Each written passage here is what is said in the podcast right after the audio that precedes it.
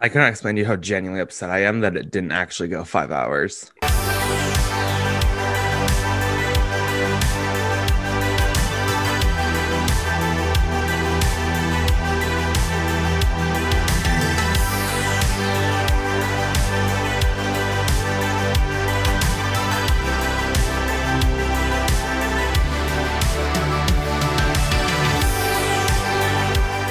From the absurdly stranded submarines of cinema, this is the Uncut Gems podcast, a weekly show where we talk about movies nobody else wants to talk about. This is episode number 19, and my name's Jakub. My name is Carson. My name's Nick. I'm Jack. Uh, my name's Ewan. Hi, how everyone's doing? Now, glad to have you with us. Last week, we definitely broke some kind of a record, I think, as we discussed Darren Aronofsky's mother, and the uh, conversation took place over a whopping five hours. So if you factor in the episode of the fount on the fountain we did the week before, you will have a full working day of listening to us slobber over Aronofsky's cinema. So go and check this out when before uh, because it's um you know well worth your time and it's a lot of time. You could probably even rewatch all of his filmography as uh, as you're listening as well as a sort of running commentary. Like I'm not even kidding. Shit got wild. Anyway, this week we're changing frequencies. Hopefully it's going to be a little bit shorter. but you never know. Uh, we're free- changing frequencies almost completely and traveling back in time to talk about Steven Spielberg's 1941. Fill her up. That's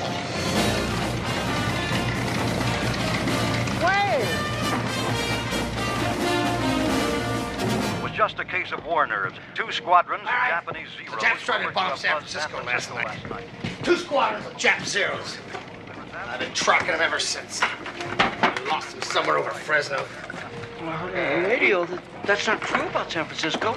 It was just a case of war nerves. War nerves? Yeah, San Francisco. Who said war nerves? I, uh, yeah. I heard it on that radio there. Radio's wrong. 1941 is probably best understood as a dense spiderweb of plot, running gags, and slapstick humor wrapped around a multiplex of sub stories about a Japanese submarine surfacing off the coast of California right after the infamous Pearl Harbor attacks, which dragged America feet first into the fray of World War II, a pilot's attempt to seduce General Stilwell's uh, real person, um, attractive assistant played by Nancy Allen, a tank crew led by Dan Aykroyd, a wild pilot on the hunt for Japanese infiltrators, that's the, uh, John Belushi, a pair of nerdy scouts stuck on, at a Ferris wheel looking for the enemy, and a dishwasher trying to impress a crush and win over her father's approval. And as you may imagine, chaos ensues. So, having wowed the world with Jaws and uh, Close Encounters of the Third Kind, Steven Spielberg had pretty much a free reign to do as he pleased in Hollywood. So, he embarked upon this project without too many problems. However, this is an interesting tidbit, by the way. While he was making this movie, he appeared on the ra- on a radio show with Pauline Kael, who warned him that critics would eat him alive if the film was not up to the same standard as his previous two outings. So, the bar was high. Apparently, the only the, the only massive issues during production involved trying to like cast the role of General Stilwell because apparently John Wayne and Charlton Heston turned him down, with the former allegedly pointing out that the film, which is a spoof about Pearl Harbor, was an unpatriotic mess. So, but show must go on, right? So the production was lavish and off the chain with writers, which was Zemeckis, Milius, and Bob Gale going all out on sight gags, running jokes, actors improving profusely and ma- making suggestions and changes. Like the shooting took like 247 days and apparently consumed 1 million feet of stock, which I did the conversions. It's like 305 kilometers and 190 miles to just make it a little bit more palatable. The cast and crew was immense, and I, um, I may anger someone here. The production as a whole, at least the way I am seeing it now, resembled what I can only call the Congo of its time. An absolute on-set mayhem presided upon by the most prominent folks in Hollywood at the time. However, neither critics nor the audiences turned out for the film, at least initially. The film was panned for being too busy, too jazzy, too in your face, and um, too uh, too messy. So Siskel didn't like it. Ebert hated it. Notably, Kael, who foresaw all this, posit- gave the film a positive review.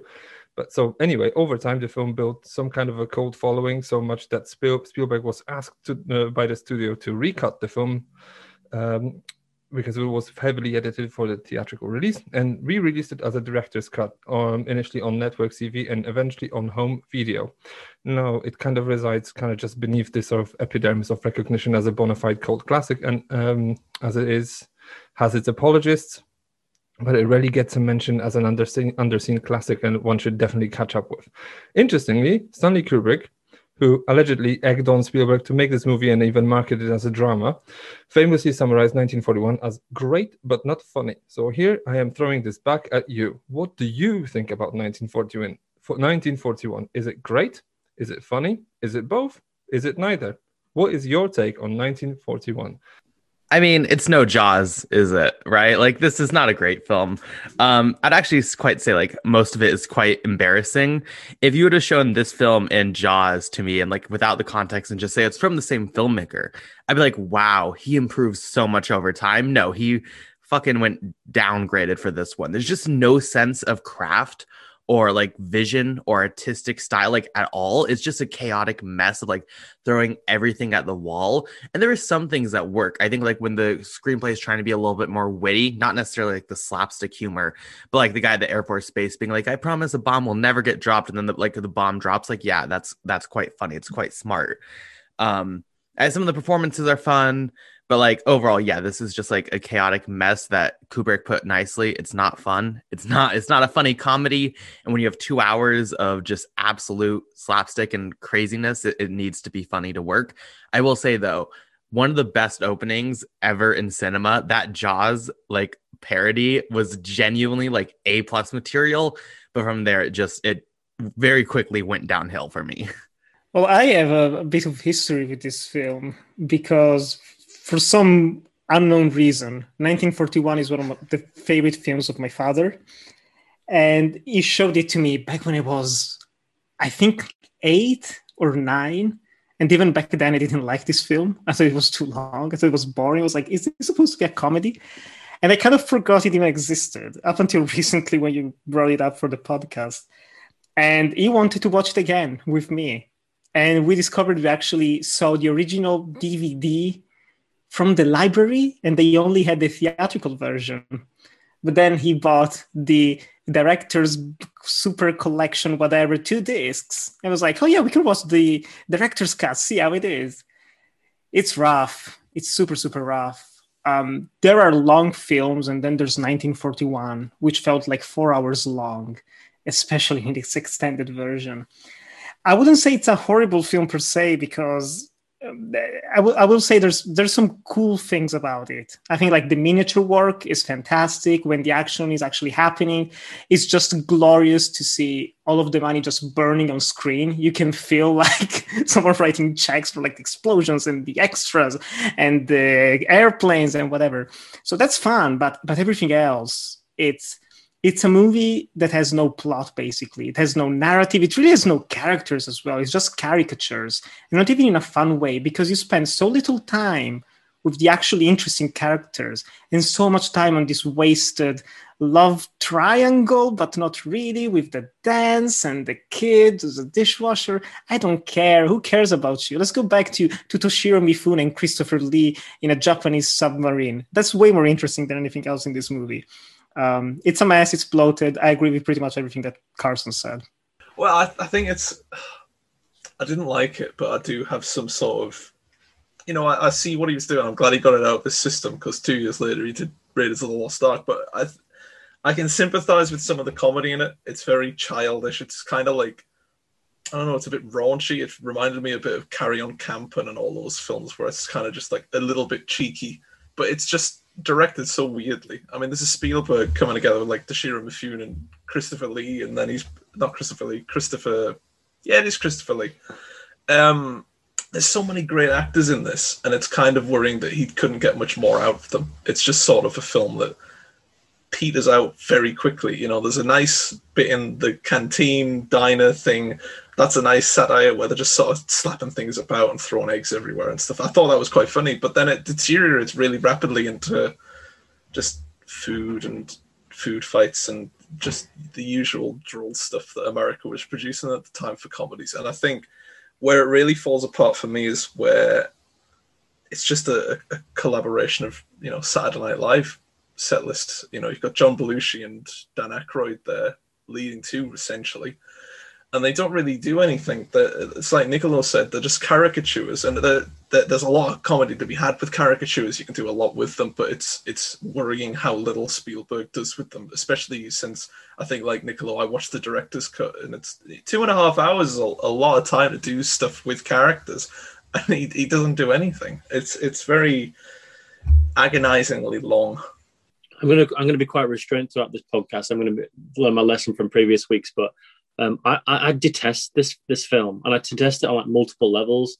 I remember the first time I, this was always like a film that was it was always the last one of his filmography where I wanted to watch. I'm not I'm not a massive fan of Spielberg, um, spe- specifically as of late, but I'm always sort of an admirer of his work purely for his impact on the canon and the zeitgeist. I think that that, that would be an argument I wouldn't I wouldn't really be able to have, but th- this was always that film where I wanted to watch it, but it was always sort of a a cult classic and a following, and I always get sort of sweaty hands when that, that, that sort of phrase is brought up on a, on a on a really classical filmmaker's work because I always know it's going to be it's, either going to be absolute horse shit, and it usually always is. I mean, th- this film's worse than that, but I, I remember I bought I bought it in America and I did the same thing that Nicola did. Like it came with two discs, and I remember it was like the director's cut, and I always thought, well, I'm sort of an appreciation of the arts. I think we've got to be in this medium, so I, I'll always sort of put my emphasis on the director's vision. And I, um, it, to say that it's a mess is like an understatement.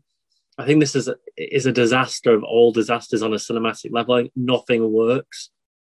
I think it's borderline atrocious, and it, I think this has major ramifications to Spielberg because a lot of people, like Carson, when you opened, you, you mentioned Jaws. Th- th- this comes after Close Encounters as well. This is not a director who's made you know, one film and, and, and got it right and then gone down this lane. He's made Duel, this, oh, sorry, made Duel, Jaws, and then Close Encounters of the Third Kind, and then to pop up. And Sugarland Express. Yeah, yeah, Sugarland Express, is yeah, which is a film I think you should go back and make those type of uh, thematic genre pieces again rather than the actual shtick he's making now.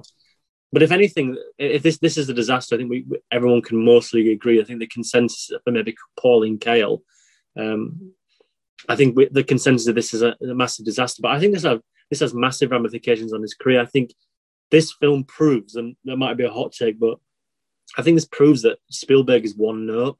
I think he's a one. I think he's a journeyman. He's one note, and he has absolutely no cinematic range whatsoever. Now, I think when when Ewan brought up Raiders, that's an interesting one, but it more so comes off a success of Lucas as well I, I, I don't want to just give Spielberg the high success of Indiana Jones. I don't think that that's his brainchild at, at all. I think he's a trigger man, yeah, but I think it's it's it's Spielberg. Uh, sorry, it's Lucas who really concocts everything uh, um, with with those films, especially the the, the trilogy as a whole. But um, yeah, I think this just proves that Spielberg to me is not the director he thinks he is. I think he he never really strays outside of the um, his comfort circle. I remember when Hairspray was meant to be remade, the John John um, Waters thing. Uh, he he wanted to do it, and he couldn't bring himself to do it. And I think I remember reading like um, a Total Film article, like 2007, where he said that the the musical was the one that was escaping him. He always wanted to do it, and he's doing it now. A West Side Story, and I think that might also show that he's perhaps well, to be fair, that film showcases that he, he, understands scope, he understands scene blocking, like Ready Player One's quite good for for its composition, but it's more so like visual effects. You can do that months in advance, years years in advance. I don't think he'll have a have a tied and tested time of West Side Story, but I don't think he's ever made something like this. This 1941. I don't think he ever will again, and it proves that he's so one note. It's unbelievable. I mean, this film's absolute shite, to put it frankly. Oh wow. Okay. Well, that's some strong words for to to open up with. Anyway, um, so, um, so I don't have a history of this one. In, in fact, this was this is a rare example on this podcast where this is the first time I've seen this. This was my first time with 1941, and I, I will say that kind of like Nicolo, I remember my father liking this film and was kind of like he had it taped off the TV and he would kind of watch it kind of every now and again, but I never paid attention to it. I kind of remember some scenes kind of just on the TV when he would be watching this, and I never kind of just bothered to sit down and watch it with him. So I didn't, yeah and um, so I I don't quite didn't quite know what to expect from it. So I kind of just went went in and I thought I had two um, two cuts on the Blu-ray because I have the box set with the uh, the, the Spielberg box set with um, always um, Sugarland Express and like Jaws, Jurassic Park, and whatever. And I thought yeah, I had both, but I, I put the Blu-ray on and actually said, just shows me the theatrical cut, and I think only only has deleted scenes on it, um, which which is not the same as watching the director's cut. But then, but then again, I thought okay. I thought to myself, okay, I watched it. I watched it the way the audiences in 1979 would have watched it and um, when the film opens with this spoof of Jaws, I was like, okay, I think I know where I'm, where this is going. I think I, I think I, I think I have an idea of how to kind of retune my frequencies in here to to sort of to get to, to get the best out of this. Boy, was I wrong. this I, I think I can't remember who who said this. I think Carson, you said this. I mean, it's not Jaws. It's not Close Encounters. It's not you know, it's not it's not his best work. It's far from it. But when it sings, it it sings. Like there are moments in this when I was absolutely in stitches. Like there are scenes in here that are genuinely funny to me. But the night the the one hour and fifty eight minutes that was the theatrical cut, you actually feel the the one hour and fifty eight minutes. It's very long. It's very and it kind of just gets progressively like louder and gets progressively just more sort of in your face. And it's almost like I I, I get why Ebert hated it. Like I, I I think he was just sitting in the cinema. I was like, why am why am I here? Like like the last thirty minutes is just very difficult to sit through. So I kind of get I kind of get where everyone's kind of coming from, and then, but at the same time, I'm I'm kind of like I'm watching this, and I'm in awe of the fact that it actually got made because it's you can see that there's a, such an amount of money behind this. Like there's this, these massive set pieces. There's miniatures. There's special effects. There's these there's a cast that has like 50 or 60 people and then you know and then there's people who actually didn't end up in the film. Like john wayne was approached and then charlton heston was approached. And then you have christopher lee you have toshiro mifune you have all sorts of people from and by the way like john belushi and dan Aykroyd, i don't think they even exchange a line in the in the theatrical cut. So they're they're, they're kind of almost kept apart. And then and then there's it's just shuffles between scenes. And and you just have to kind of just say okay well i'm it's kind of like trying to understand I, don't know. I, I felt the way like Christopher Nolan wanted me to, to to get Tenet. Just don't try to just sit down and just let it wash over you. I think that's that's the best way to kind of just get it because it's just like if you try to kind of just follow this, you'll you'll just probably be like annoyed. I mean, it's not difficult to follow, but you'll be annoyed. So I was kind of half annoyed, and then ev- eventually, like every now and again, like the airport sequence, the uh, the initial op- opening sequence. There, there's there's a few sequences on the submarine that are just downright hilarious to me. So it kind of just punctuates this horribleness with with beautiful scenes of just comedy that I think happened despite Spielberg. Because I yeah, uh, so so yeah, so I'm I'm kind of mixed on this. As in, I like I like it really a lot when it sings, and I really hate the rest of it. Let's put it this way. But then, like Jack, you mentioned a few. I mean, I want to kind of just lead with something else, but I think you you mentioned this um, uh, in your opening gambit with by mentioning that you think that you know say Spielberg is a one note director and then he's a journeyman. I think it's probably a correct assessment to say that he's a journeyman. He's he's he's a, he's a man who shows up on set. He gets shit done. Uh, he knows how to make a movie, and then uh, but then here's a question: um, I don't. His filmography is not exactly one note. Uh, uh, as in, like, because you could see that there is like there are films that kind of just carry some of the DNA that he has in 1941. So, like, Catch Me If You Can has these moments. Like, there are moments in Minority Report that are kind of like slapsticky as well. So he kind of has this sort of in him. It's just a little bit that kind of comes out every now and again. And this is the only time in his career that they came out in full.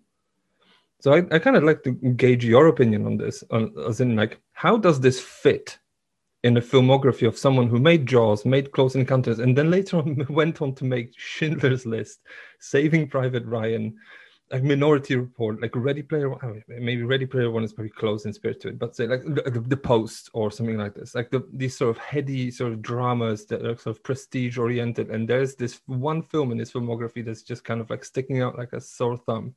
So how does it fit, especially when you think in this came out after Close Encounters, which was a massive success. I think the biggest success Columbia ever had at the time, and then before Raiders, which you know it is what it is, right? It's it's an icon in its own right. So how does it feel? How how does it feel? Like, do you agree with what Jack basically said? That, that Spielberg is a journeyman, journeyman, sort of one note director, or um, is does he have something else up his sleeve? And then does this film prove this or not? What do you guys think? I would mm, I wouldn't say that he's a particularly one note director. Um, but honestly, similar to what Jack I think said, I I don't love him. Like I was looking back at his filmography, and there's a lot of movies that I do love, but I never find myself saying, "Oh, you know, was one of my favorite filmmakers, Steven Spielberg," which is interesting. Um, but speaking of 1941 in context with his career and everything, I would just say that he's not that good at comedy. I think he's very good at having like snippets of humor here and there. But again, I was looking at what classifies as a comedy in his filmography, and you have The Terminal, which is like borderline a comedy, and then Hook. And Catch Me If You Can is kind of like that, right? Yeah, but it's again, it's it's more of a balance between the drama and the comedy, and I think that's the main problem with this one. This is a farce. But I This is didn't just- like the Terminal, by the way. The Terminal is kind of like I don't know. Well, I mean, the- watched the- it the once two when I was a films- kid. The two films Nick mentioned both bombed massively. True. He distanced Yes. himself. Correct. Yes. Yeah, I really like the terminal. I Me really too. do. I don't And know. then, I don't know. It kind of rubbed me the wrong way. I don't know. but just, Anyway, just- person who loved work- but- Congo. Um, Yeah. you know, I, I think that with Spielberg, I don't agree at all that he's a one note director, but I do agree he's not great at comedy. And specifically here, it proves he's horrible at parody.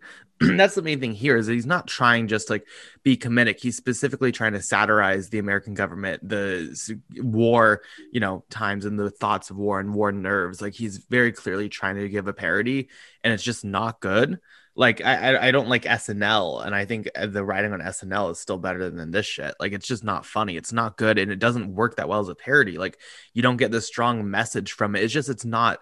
It doesn't accomplish any goal that parody is supposed to have or satirization. So I think it proves like he is horrible in this department.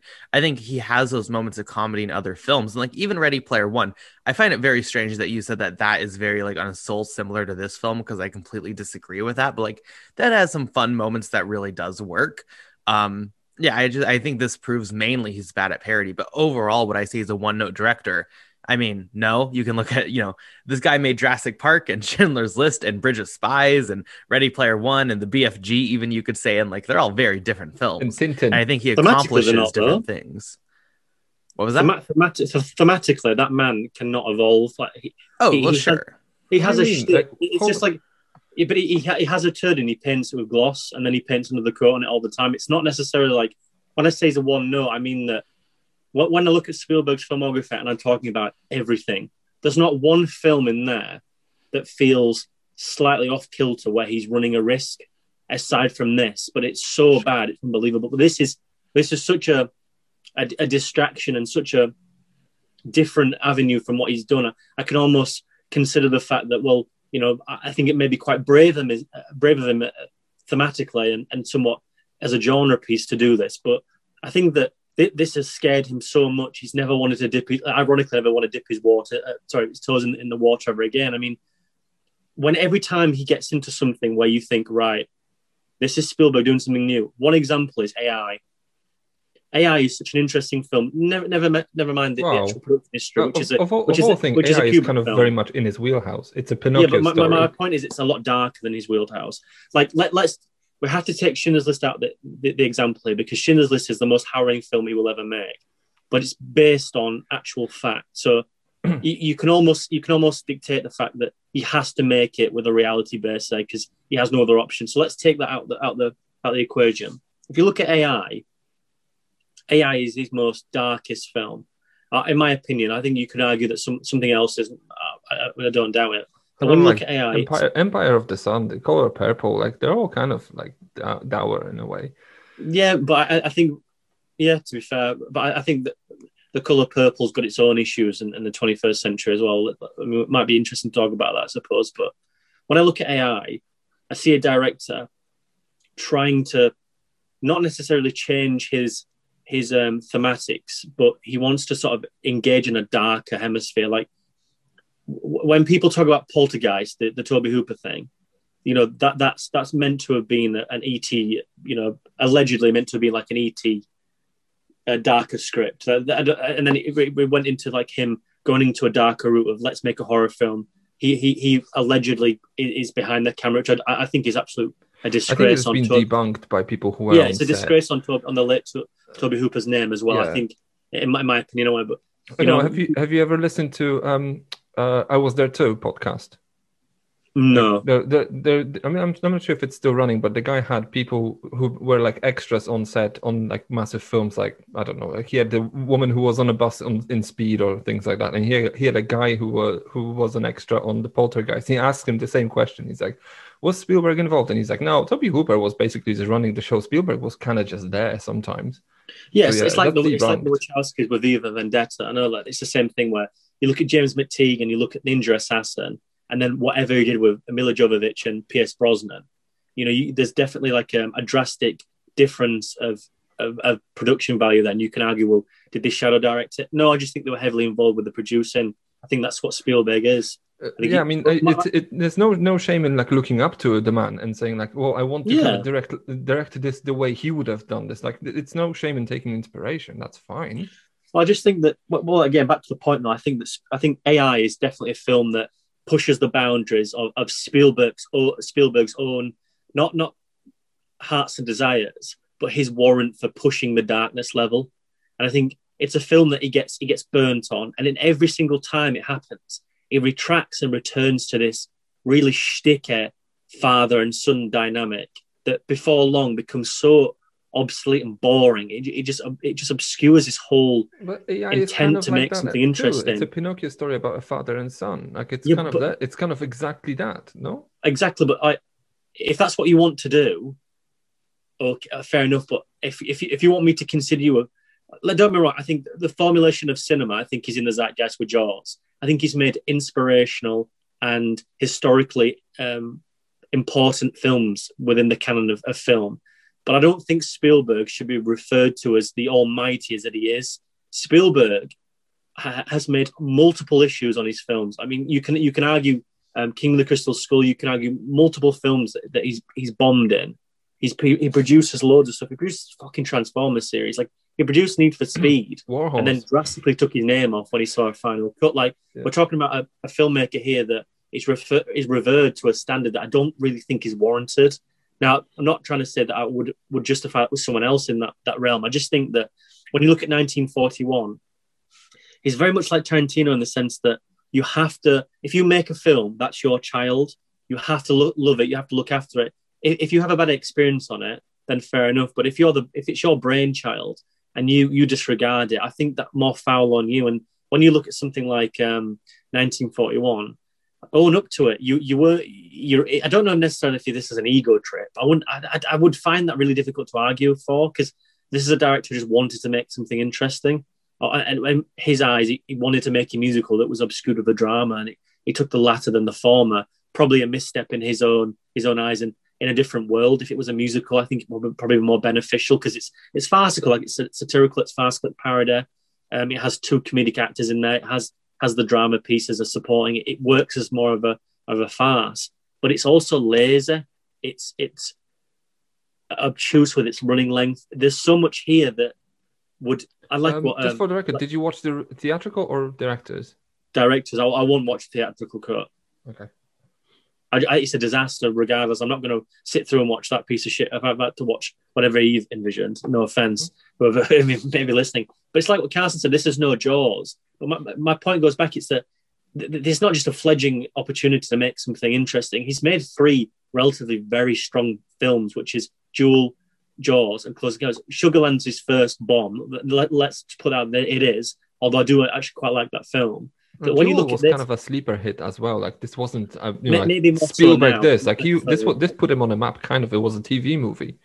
Yeah, but Jaws, as you said, Duel was the one that was like, look, this kid's interesting, and Jaws was like, look, th- th- th- th- he's he's not a kid anymore; he's a man. But I, I think, but back to the point, I just th- this is a director made all the wrong choices, and I, I I look at that as a cinematic level that happens in life, but to the level of this, it's like outrageous. Like every single thing here, cinematically, it's it, it's horrific to look at. There's a lot of miniature work I appreciated, and I think it's interesting. He has a really I think the well-rounded um, all-star cast like um, Mifune's in it, you know, Christopher Lee. It's it's it's interesting, but it, it, it's it's it's diabolical in the same breath. But but my my overall point. Okay, you want to interrupt me a lot today, you don't you? But I was just saying. I have my- to my- kind of punctuate it somehow, so so that you know. No, so no, you're, you're not enough. there all My- by yourself. Yeah, but my, my just my overall point is any time Spielberg has one ounce of interest in a property that's not necessarily in his in his in his circle of influence, he falters. He's a director that takes no chances, and this is the prime example of it. Like this could have been the musical, and whoever is the detractors there to say otherwise, he he didn't go with his gut instinct. And as a filmmaker, if you're not going with your gut instinct, what are you doing there? Like you, this, this is an exercise, an, ex, an experiment, and it's yes, it's it's for millions of dollars, but that's what film is. It's an experiment. You know, the film is made in the edit room. Is it made with the performances you cast? Is it made on your direction? It's an experiment. It's an analytical form where you can express and you can you can criticize constructively anyway. But it just reminds me of the Oldboy scenario when it was meant to be remade, and he was meant to do it Will Smith, and he and he couldn't do it. And I think at every single chance he's had to get out of the same old shit path and to make something just that- that's just mollycoddled, infuriatingly um, dull at times. I think the terminal is so. I'm trying to think of a word that's not that's not derogatory, but he's just it's just, that the word is is so passive as a filmmaker with most of his work. Like Catch Me If You Can, it just feels passive. The terminal is passive. The Post, what what, what could have been one of the most influential films of its time. He's a people pleaser. Yeah, but it's but that's boring. I don't want a people pleaser. You know, that's fair enough. I don't. It's, it's like it's just the same old shit with Spielberg, where it's like, oh my god, have you seen this? Like he made BFG. It's like, oh, I, I- why is Spielberg making the BFG? Why is Spielberg remaking West Side Story? This this is a man who was proposed to be a, a, a, a filmmaker that could create vast stories with scope and some form of like family dynamic. And if you said that to me in 1975, and I'm now in 2021, nothing has changed. And to me, I find that the most disappointing aspect of his career is that he's never pushed the boat. And 1941 is the only opportunity he's, done it. He got stung, not particularly bad, because he then fucked off and made a, a film of his best mate that, that spawned uh, a subgenre of its own. I, I just think it, I'm in two minds. One, own up to your mistake and live with it. And secondly, don't be defined by it though. And that's what he has. It's the fir- first film that faltered his fledgling career, in my opinion. Well, something that's interesting, like I would say that Spielberg is an incredibly confident filmmaker, but also is an incredibly insecure person. And I read the book Easy Riders Raging Bulls, which basically analyzes the entire 60s and late 60s and all of the 70s of cinema. And follows basically almost as a more interesting biography all of the key players including spielberg. And that's something that comes across really well. Like he was a nerd. He wasn't socializing a lot with people. And the success of jaws just made him like women were falling over him. Everyone wanted a piece of him. And that got to his head. And if it's possible i can read a quote from spielberg from the 90s where he talks about 1941 which is not too long actually but it starts off by saying we would have been better off with $10 million or less because we went from one plot to seven subplots but at the time i wanted it the bigness, the power, hundreds of people at my beck and call, millions of dollars at my disposal, and everybody saying yes, yes, yes. Power can go right to the head. I felt immortal after a critical hit and two box office hits, one being the biggest hit in history up to that moment. But 1941 was not a screw you film. I can do anything I want, watch me fail upward. I was very indulgent on 1941, simply because I was insecure with the material. It wasn't making me laugh or any of us laugh, either in dailies or on the set. So I shot that movie every way I I knew how to try to save it from what I thought it actually became, which is a demolition derby. And I think it's interesting thinking of other filmmakers like, you know, Brian De Palma, Coppola, Lucas, Scorsese from that era, who have made bombs all around the same time, but they defend them in one way or another. Even something like New York, New York, um, whatever Coppola made after Apocalypse Now, like One from the Heart. They they loved these movies. They really did. And then you hear Rumble Fish. Uh, maybe yeah, it's possible. Yeah, yeah, maybe 1980. Continue. But but yeah, like wonderful, like movies that you can like or dislike. They definitely bombed at the time, and then you get Spielberg, who's pretty much only major bomb in his entire career was this, and you can just feel him like oh, this. This interview was like 20 years after the movie came out, and you can still feel that he's like, "Nah, I'm not feeling it," which is weird considering they made a director's cut, which The film wasn't Wait. a bomb, I don't think. Uh, It, was. wasn't- I think it was. Um, I think it was financially successful, but I think it was kind of like a force of inertia because like Spielberg made like Close Encounters and Jaws, and people turned up. Yeah, But it was yeah. quote unquote a moderate success. Yeah, yeah. So, but then it made. I mean, it made money, but it made nowhere near as as, as much as Spielberg should have made based on Jaws and Close Encounters. Yeah. My, my, my, just to uh, speak on Nick, I think it's interesting you bring those two films up by their filmmakers, but those two films different to this are, are very personal to those filmmakers. So it's, it's interesting when we, we put those because perhaps perhaps he, he's- he's not necessarily so defensive of this property because it doesn't mean much to him. What that mean? What that means, I don't know. Why take it on then? That that, that would be my, my only comment. Please continue. I do apologize.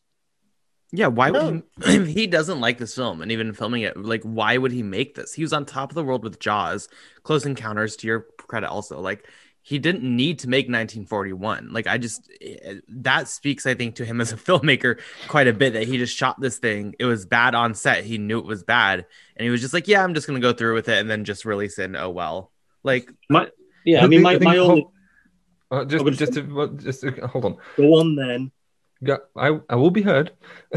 no, it's just uh, just to come you back to your recent conversation on on Army of the Dead, was uh, I think uh, I can't remember if Paul brought it up. Um, the idea of like this sort of movement rising up of people saying like films like this show that uh, sort of directors shouldn't be uh, be given full creative control. This is kind of an example of that because no one Mhm. could could stand up to him, right? Like he he was he was the Steven Spielberg. He was the director at the time. Like no one could say no to him because I don't know. He was he he was just basking in his own glory. So I suppose that that's part of the thing. That this is what happens when you when when no one really has the balls to say, yeah, Steve, that's not working, and then we should change this. When people were just like quietly nodding along as, as the as this sort of unfunny sort of comedy was slowly taking shape. Yeah, that's something that even John Milius is interviewed, and he says he, he co-wrote. He didn't get screenplay credit, but he got like a story credit, if I'm not mistaken. Uh, yes.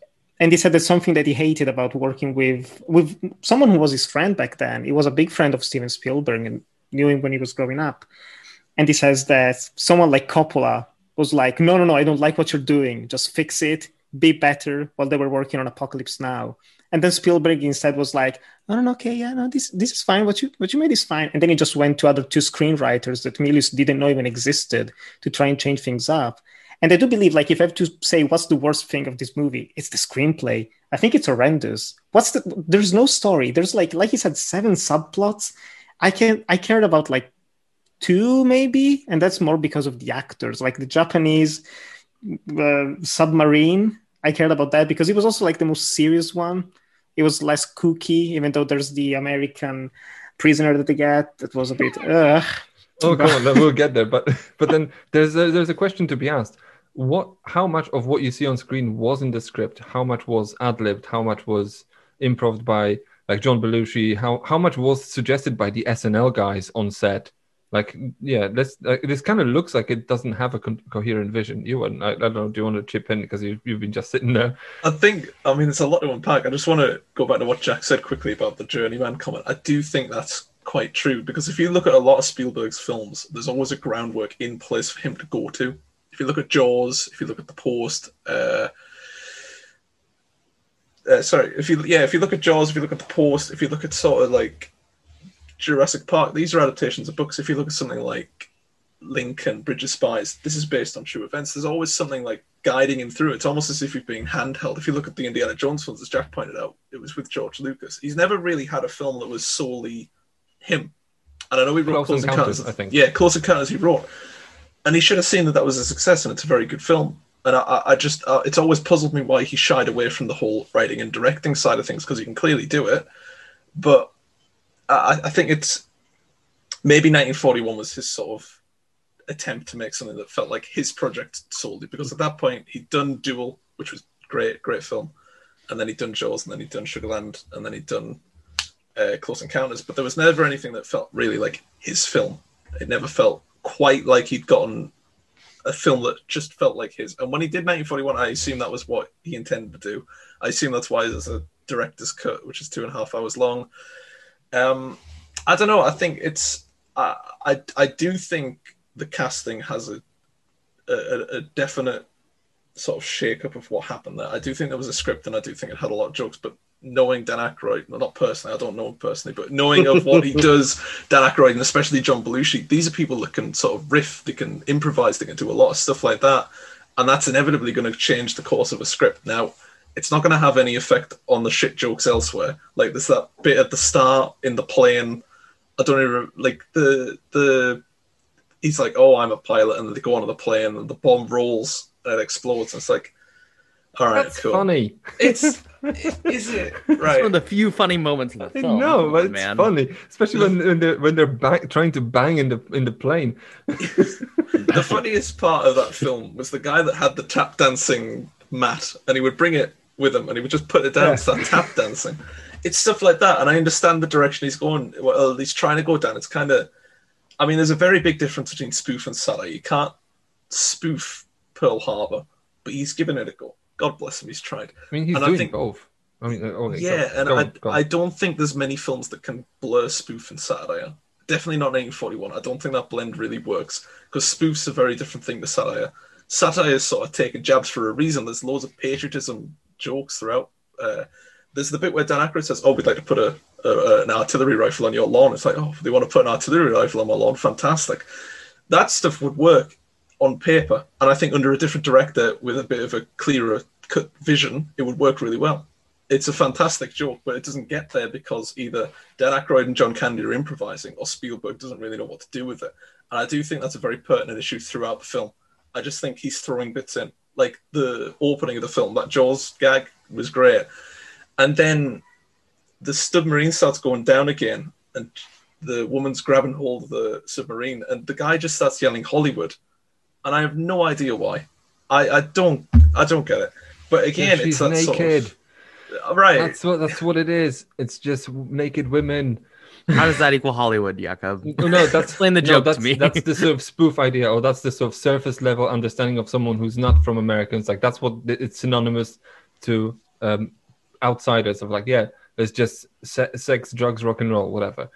Can we briefly talk about Close Encounters? Because I, I think I just Like- hold on before I wanted to kind of just quickly just move because uh, Ewan touched on, on something in, interesting with the sort of spoof and satire. Just wanted to kind of quickly dig into this Go and on, then we can move on. Yeah, Um, yeah. um, there is an interesting sort of wrinkle to this because I think I'm I'm watching this and then now I'm trying to analyze this and try to. I don't want to say play devil's advocate, but I try to kind of just rationalize what's happening in here, and I think well, you're right. It's it's very difficult to satirize something like Pearl Harbor because it's well, hey, in 1979, that was how many years? 38 years after the fact. Like even like people who like John Wayne, who were sort of like adults at the time when this happened, were kind of like, no, is too early, right?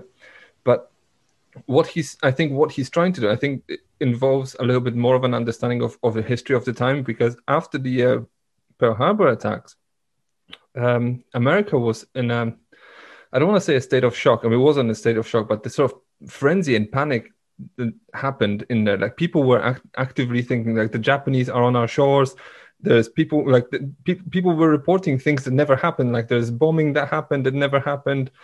That you know, like they're sending balloons over. There's submarines everywhere. I mean, there was a submarine that surfaced and shelled like a ref- oil refinery, right?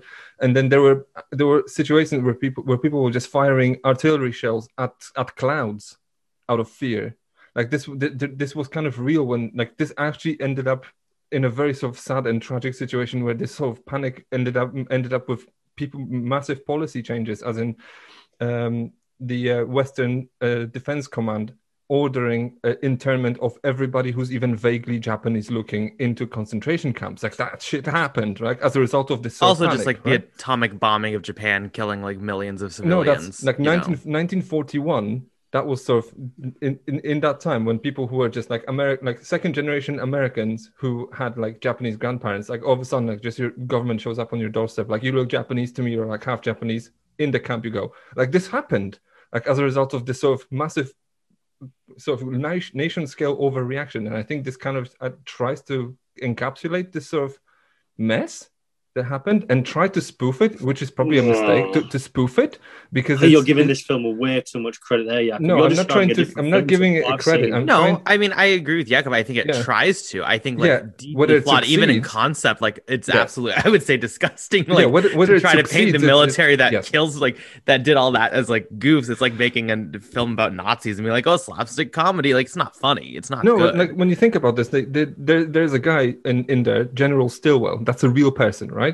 Mhm. Who, who was a general who was, um, I think he witnessed like the rape of Nanking. He was he was like in charge of the sort of Chinese operations in World War II. So he was leading the Allied co- Allied co- command in uh, regaining parts of China from Japanese occupation, and he was a, like a bona fide tough guy. Like he was like the Douglas MacArthur sort of sort, sort of dude. Like he was the the sort of John Wayne in real life. Like he was you know a pure mach- machismo encased in human body, right?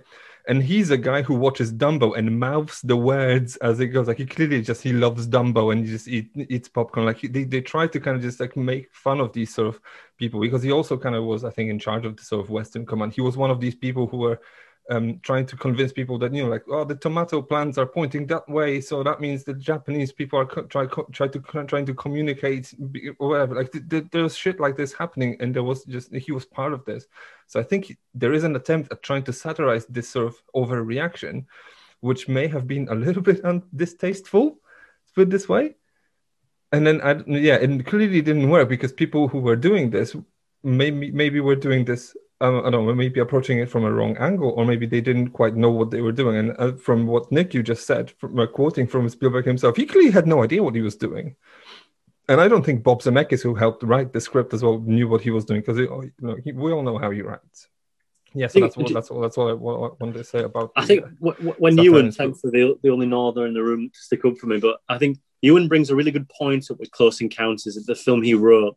Now, it may be a long time since anyone's seen this film. I imagine because uh, well, it, it, it's it's good in its own right, fair enough, but it's it's aged. The one the one thing thematically that's incorrect with that film, it's its ending, is that throughout the film you're talking about a father who's look, trying to look after his after his children and his wife boards that aircraft. He boards that that that, that UFO and he leaves, and he leaves his fucking family to rot on planet Earth, right? That's never been caught out by Spielberg since. He's always rectified his mistakes of the father and the son. Thematically or contextually, is always, always um, an accurate portray- portrayal. Or it's it's never sort of sacrificed within within the the, uh, the film itself. It's the only time where he's, he's written a film where he, he's undermined his own thematic, and I how- think hold on, how is he undermining it? because this because his whole shtick, Jakub, is that the, the, the family dynamic, the father and the son, or, or the like. Look at War of the Worlds. Yeah, I think you're just incorrect because I think he's just. I don't trying think to, so. Yeah, because I think he's writing about his father leaving him. Oh no, I, I, I wouldn't. I, would- I, I would I would never give it the Isn't, benefit of the isn't, doubt. wasn't he on record for, actually for saying for, for doing this? Nicolo, please chime in. but- uh, yeah, maybe after Yes. the fact, but it, right. That's that's fair enough. If, if that's if that's the subtext you want to analyze, or that's what Spielberg does for the film, it still doesn't make sense uh, looking at the context of that film because that is a man that is that looks after his family and is taken over by what what then is being lust by or, or or enthusiasm for for something else that comes down and takes him that he actively goes and then and, and is taken away.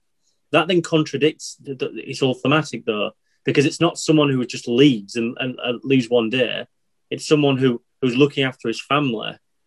Like it, it's it's it's a connotation of a film that doesn't work. Like uh, your ana- analysis might might well be true, but it doesn't match the portrayal in the film at all. Because you're talking about suddenly a character engulfed by something takes his family with him. Like okay, like so what we're trying to have a chat here. Then No, the I last two minutes just fucks off. Like just to it still, undermines the writing. Never never mind. no. I My, mean, my, my just- point is, is that it's the only time where like he's he's, he's quite clearly not known where to take his character in his finale. Like he, he writes in a, in a way, but he doesn't know how to finish that full stop.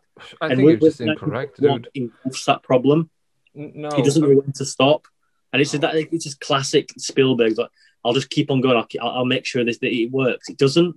Sometimes a turd's a turd. I'm sorry, but if you're going to do a director's cut, it's two and a half hours long, which ironically enough, Oh, in- hold on. Close Encounters or 1941? Because now you're just kind of 1941. leapfrogging. no, no, 1941. Okay. Like, bear in mind, this is the same director who, in the director's cut, took John Landis out because he fell out with him in 1983, and then in the Blu-ray put him fucking back in. Let, let, let's get this clarified. Yes, He's not he a did. man. Yes, yes, true. Yes. Yeah, let, yeah, yeah. And, uh, thank you. And this, this is not a person that we have to refer to a- as someone who is an almighty, untouchable um, manifestation of purity in Hollywood. This man owns more gu- guns in the fucking West Coast than probably anyone else, which, which is quoting Shia LaBeouf. Like, let's get this quite right. There's, there's, there's, there's showcasing an audience. It's almost propaganda. Like it is, it's more, more emotional personification of, of of showcasing. We talk about what Nick said about showcasing your insecurities. That Spielberg is so insecure as a person. He's trying to showcase or or convince the world he's a he's a Puritan in one more one way, but in, in the in the context of um of an, of an American, let's say, perfect family. You know, he he he, he never knocks anything that, that should be knocked by the Puritan scale. Well, the puritanical standard I mean- of America. I mean, per, in, He's- he's in, in, cool as a- one more in, in his personal life or is in artistic life? Both. I think. I think those for a long time, people have looked at Spielberg to be not necessarily a soft filmmaker, but someone who will never cut corners, touch the ticks with with the motion. He'll always have a good family story. It'll be fun. It'll be an exercise in a, in an adventure. But when you look at it and you look at him as a character, it's almost like it's scapegoating the issues he's got, possibly as a person. I don't know him. Ewan might, because he, he, he knows Dan Aykroyd and John Belushi, but I, I don't I don't know Spielberg. So I, this is this might be coming out my ass, but I'll I'll take that as, as as fool's gold. My point is that I feel like his filmography is trying to showcase that he wants to show a, a purity of of what he establishes himself as. That's fair enough, but it's like uh, you know we can do it three or four times. When you've done it 16, 17, 18, 19, 20, 25 times, it's boring. My, my point with 1941 is it's like we, we talked about him as a, as a screenwriter not knowing where to put the full stop. And your analysis might very well be true, but for me, I, I find that it undermines that character and the overall message of that film. I mean, just to just to put this to bed, it doesn't undermine anything. Like the guy made a film about a father who feels trapped in his family. That's pretty much what it is. Like he he just he, he just feels like he doesn't belong. Like no like no one cares about what he cares about. Like no, people- that, he wants to go and watch Pinocchio, and then his kids don't give a shit. Like he feels trapped in his family life. He's But- basically but that- the that- that cin- is- hold on. He's the cinematic equivalent equivalent of someone who takes off one day and says like, well, gives his kid a phone call and says, uh, "Yeah, I'm not gonna, I'm, gonna, I'm not gonna be back. I'm gonna stay in wh- whenever, wherever I don't know for a while, see what happens, and then they'll just like have another family as a result of this because they just don't feel it's working. Like he's processing this, and especially in, when you consider the fact that this is the only film he actually wrote that makes more sense. So I don't think he's undermining anything. He's But don't you think reliving that his own undermines the character that- experiences. that undermines the character you've just explained completely. No, it doesn't That- undermine anything. I think it's just reaching. the whole- film is about him about the whole the reason why that film should have worked is the fact that there is something out there that is new that is that is that is distinctively different to anything he's ever seen before. It enlightens him. It, it, it almost brainwashes him. It's lust. And then when he finally gets that chance to to to, to uh, uh, be engulfed by this this theme this this thing which is which is let's say it's the aircraft the, the whole point about the film is to take a stand back and understand what you've got it's not what else is out there. There'll always be something else out there. It's the fact that when he when he looks behind him and his family's there, that's who matters. That's the people he needs to be chasing. That's the full circle of that film. For that character then to fuck off, I find that undermines the whole arc of that character where he needs to find purpose, which is which has been staring in his eyes all along. I just find that character arc is so flimsy. So I mean, I just, I just don't. I just, for me, it doesn't work. Uh, fair mm. enough, it works for you, but I just, I can't see how that doesn't undermine that Right. character arc. I mean, I think we need, we need to park close encounters for now because we could be here all night just No, no. arguing no. The, the reason why, I, the reason why I bring it up though, it, it it showcases his inability to be able to put a full stop on something, which then dramatically comes into fruition with 1941. Not only on a cinematic level, on a screen, on a, like, with the screenwriting, with the filmmaking, but the fact that he can't say no. Sometimes in life, there is an opportunity that gets thrown at you where you're not ready for it. You might not be in the right place emotionally, mentally. You might not even be there physically. But sometimes when an opportunity comes your way, you have no choice but to take it because it may never come again. He has an era of, in the 1970s. He has the SNL. He has John Milius. He has he has John Landis. He has Harold Ramis doing a, a draft for him. You know, Brian De Palma's helping out. You know, th- uh, th- there's all these people. Kubrick's talking about it. Francis Ford Coppola's talking to him about it. He has this infrastructure, this circle, right?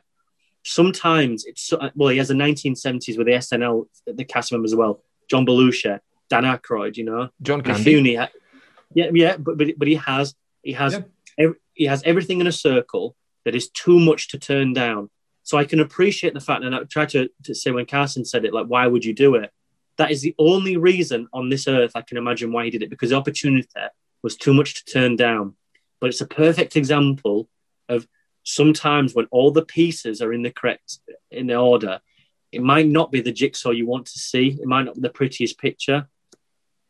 You know, that's life. I mean, but the fact of the matter remains, like it's it's a massive ramification for his career, and he's never quite got over it. And it's and it's an issue that, in his detriment, he's never been able to sort of understand of where he's gone wrong and say, look, just because I went too far and overboard with this as an experimental piece that it went to something it shouldn't have been, that shouldn't make that shouldn't make me as a director, as a filmmaker, be not necessarily scared, but pressured into not wanting to make decisions or exercises in dramatic fashion that might be a little bit different from what my audience expect. You know, I think th- three or four years later, when he makes Raiders, I think there's an opportunity in the 80s to make something quite drastic and to make something a little bit more punchy and a bit more spectacular in the fact that he can push the, the ratings board. Like you think of all the filmmakers, and, although the, the actors in the 80s coming to their end, you know, that you have the Steve McQueen in 1980 who, uh, who dies, but you have that era still alive and well that he can make something interesting. And to me, I think he missed the boat massively in understanding that you don't have to be defi- defined by genre conventions, which which are, are basically just sugar. Like he, he literally is. He, he's just he's just a sugar. Uh, I I'm trying to trying to think of it in a way, but like he's too, he's sickly. He's just too sweet and sickly. And before long, it, it, it makes you ill. And that that's that's Spielberg. I'd rather have nine.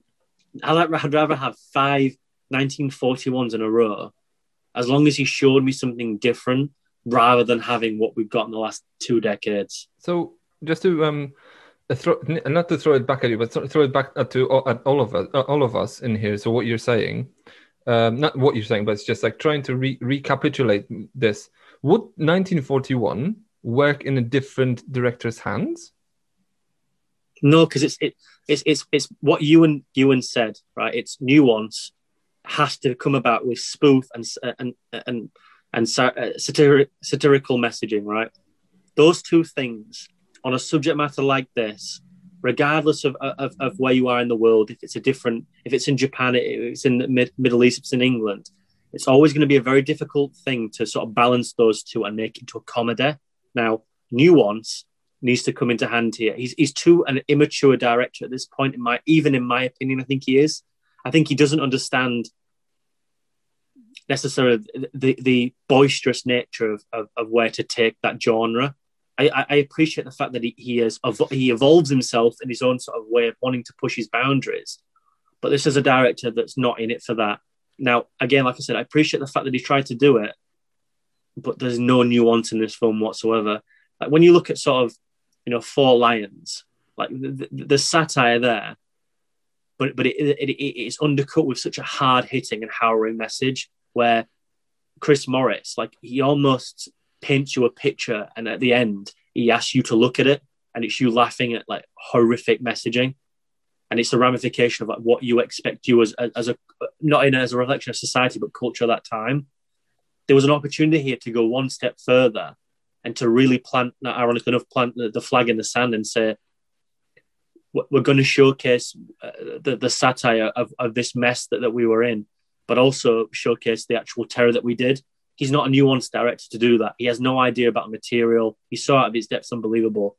I don't know in 1979 another filmmaker that could do this aside from Kubrick. Why? Why he would want to do this? The I'm question was, sure. wasn't like, it wouldn't would it be better with a different director? I think the answer clearly is yes. All you have to do is look at like the great the Great Dictator from Chaplin. He accomplishes everything this film wants to be. It's a mix of comedy and, oh well, apparently that's a hot take in this call according to Jack's face.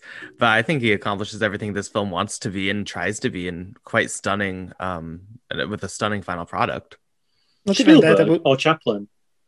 What? Spielberg or Chaplin? Oh, Chaplin. No, not Spielberg. Spielberg's the wrong choice. The question was a different uh, director.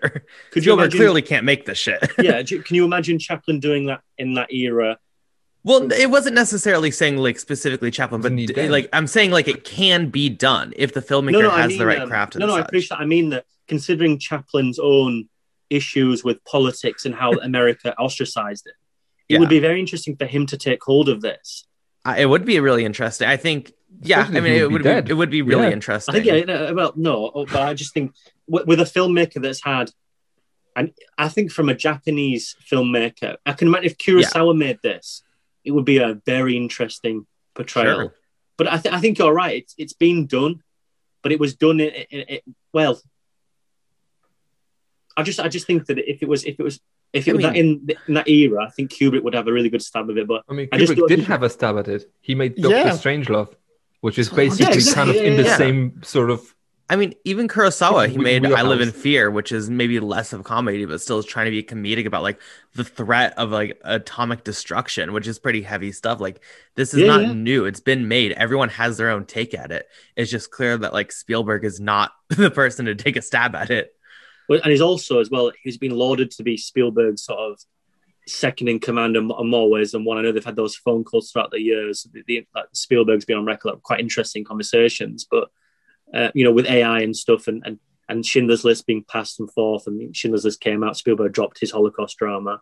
Um, I just think Spielberg's this film is. If you're ever going to showcase the two different, and I mean massive space between the both of, of, of ability, I would show Strangelove and this, and you can see how how far behind the pack Spielberg quite quite really is.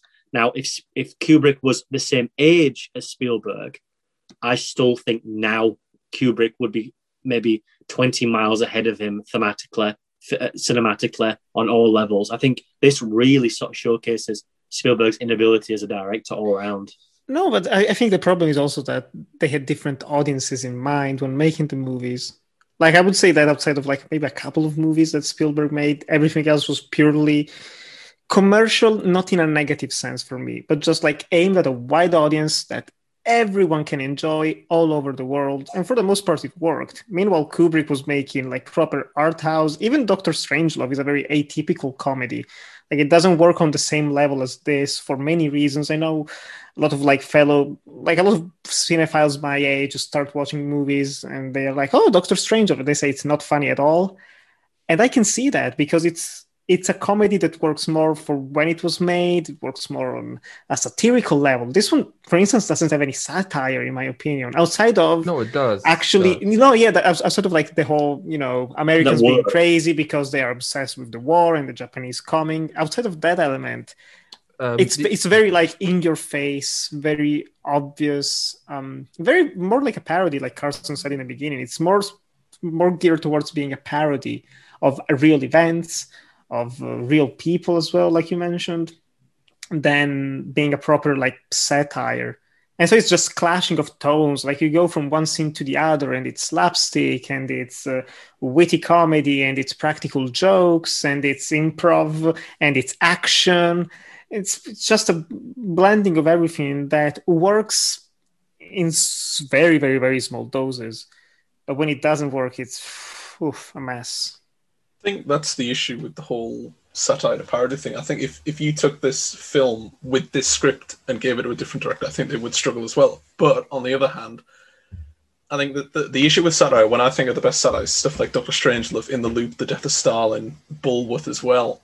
I think the the big thing they had going for them is that they had a bite to it. They had something to say and they had something to criticize. With Spielberg, and I think that's it, as well as just with this film, but his track record on the whole, he's not a filmmaker that will have a bite at something. He's not going to be someone that's going to stir controversy or anything like that. He's a very safe filmmaker, and I think the issue with making a satire as a safe filmmaker is that you don't want to alienate an audience. Your your direction here especially for Spielberg on 1941, is to reach an audience, to reach a market. Whereas something like The Death of Stalin or Bulworth, it it reached an audience, yes, but it did have its fair few controversies about subject matter and what it was saying about it. 1941, it, it, I don't really think there's much controversy around it because I don't really know what it's trying to say about any of the events it's depicting. There's stuff like um, really tiny pockets of American history in there. It's like the Zoot Suit riots, and it's like that's included to for a sight gag because it looks a bit funny. It's never really expanded on further from that. It's a bit of tap dancing jokes here or a fedora hat there, and that's about it. That's all we're left with. Where if you take something like In the Loop or Doctor Strange stuff, it takes a concept and it starts building from that rather than picking out targets. You know, I think the real restriction here is the Pearl Harbor setting because it, it's kind of clear that he doesn't really want anything to do with Pearl Harbor as a director. He just wants to make a war satire.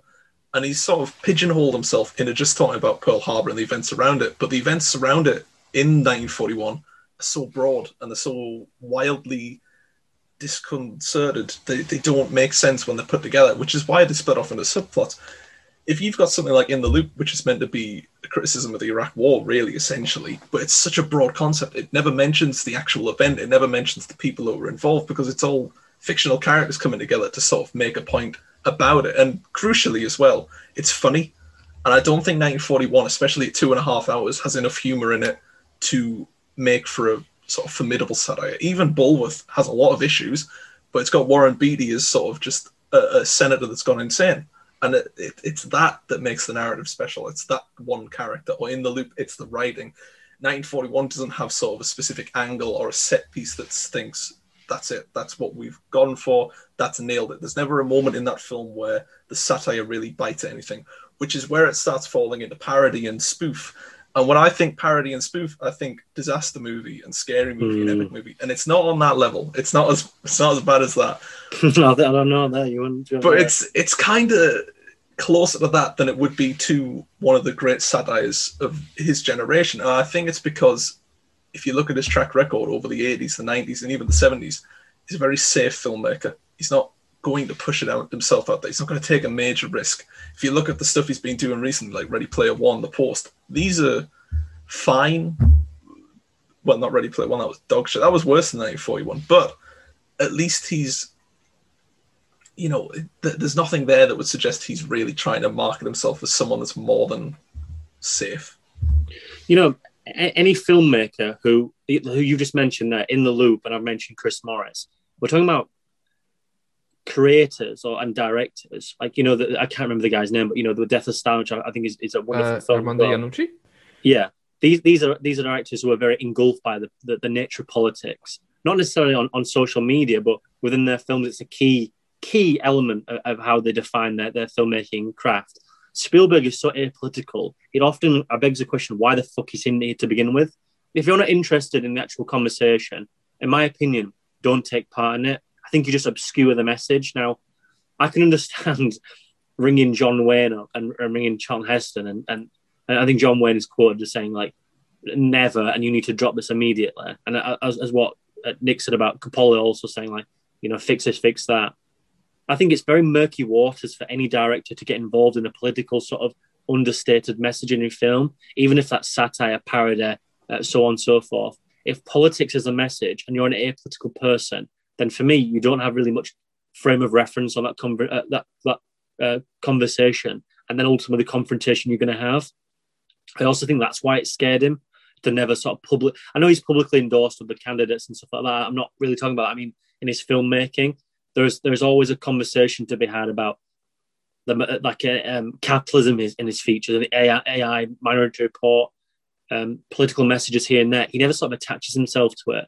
And I also think it, hurts him on a narrative level because he doesn't really know where to take it, probably because he doesn't know himself. But it always damns the film. There's a really good conversation to have in AI about mass production, capitalism, it's the downfall in the market. But he sort of undermines everything because he underwrites them. And here is a perfect example of just a director of not really not necessarily understanding the the the, the, the uh, thematic of the film, the subtext, and, and necessarily the context, but someone who's uh, who, who who doesn't want to be confronted on that message. I think if you make a film like The Death of Stalin, you're inviting people to have a conversation. In the Loop is a perfect example. People are invited to have that conversation because it's ridiculous. But it's also, if anyone attacks that message and says, "Look, this is stupid," that then all the all the directors the critic goes, "Well, well, we based it on this. This is happening now." Like there's, there's also like a ram- ramification of, of, pop culture reinvested in in, in, in, in literal culture what, we, what we're having now. I don't think 1941 and 1979 stands for anything. It doesn't stand for any allegory of the Vietnam War. It doesn't stand anything on Watergate, anything on Nixon.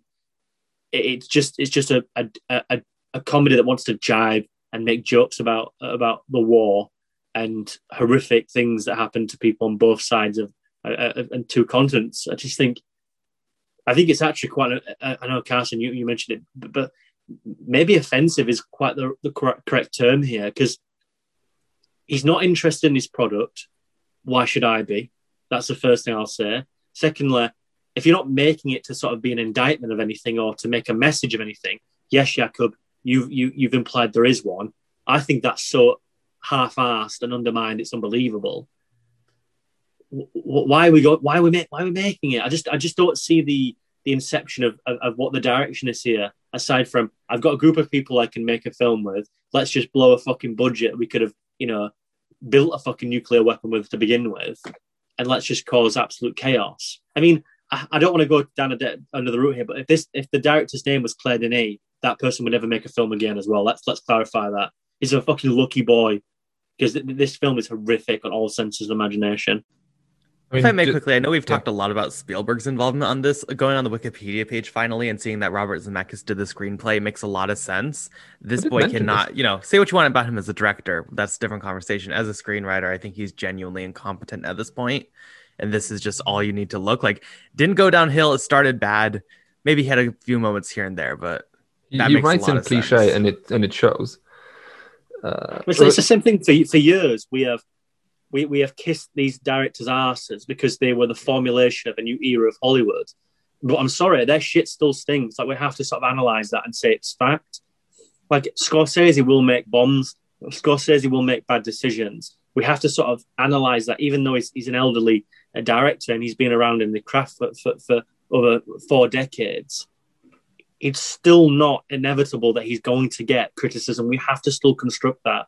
And the likes of Spielberg, uh, Zemeckis as well. That's the reason why they can make the fucking Marwen film with Steve Carell because no one sits there and analyzes his craft and says, "Well, actually, um, this here doesn't really make any sense. What, what what's the idea here? No one wants to like sort of argue the principles, and it's Spiel- Spielberg's have been allowed to do it rent free for decades, like decades.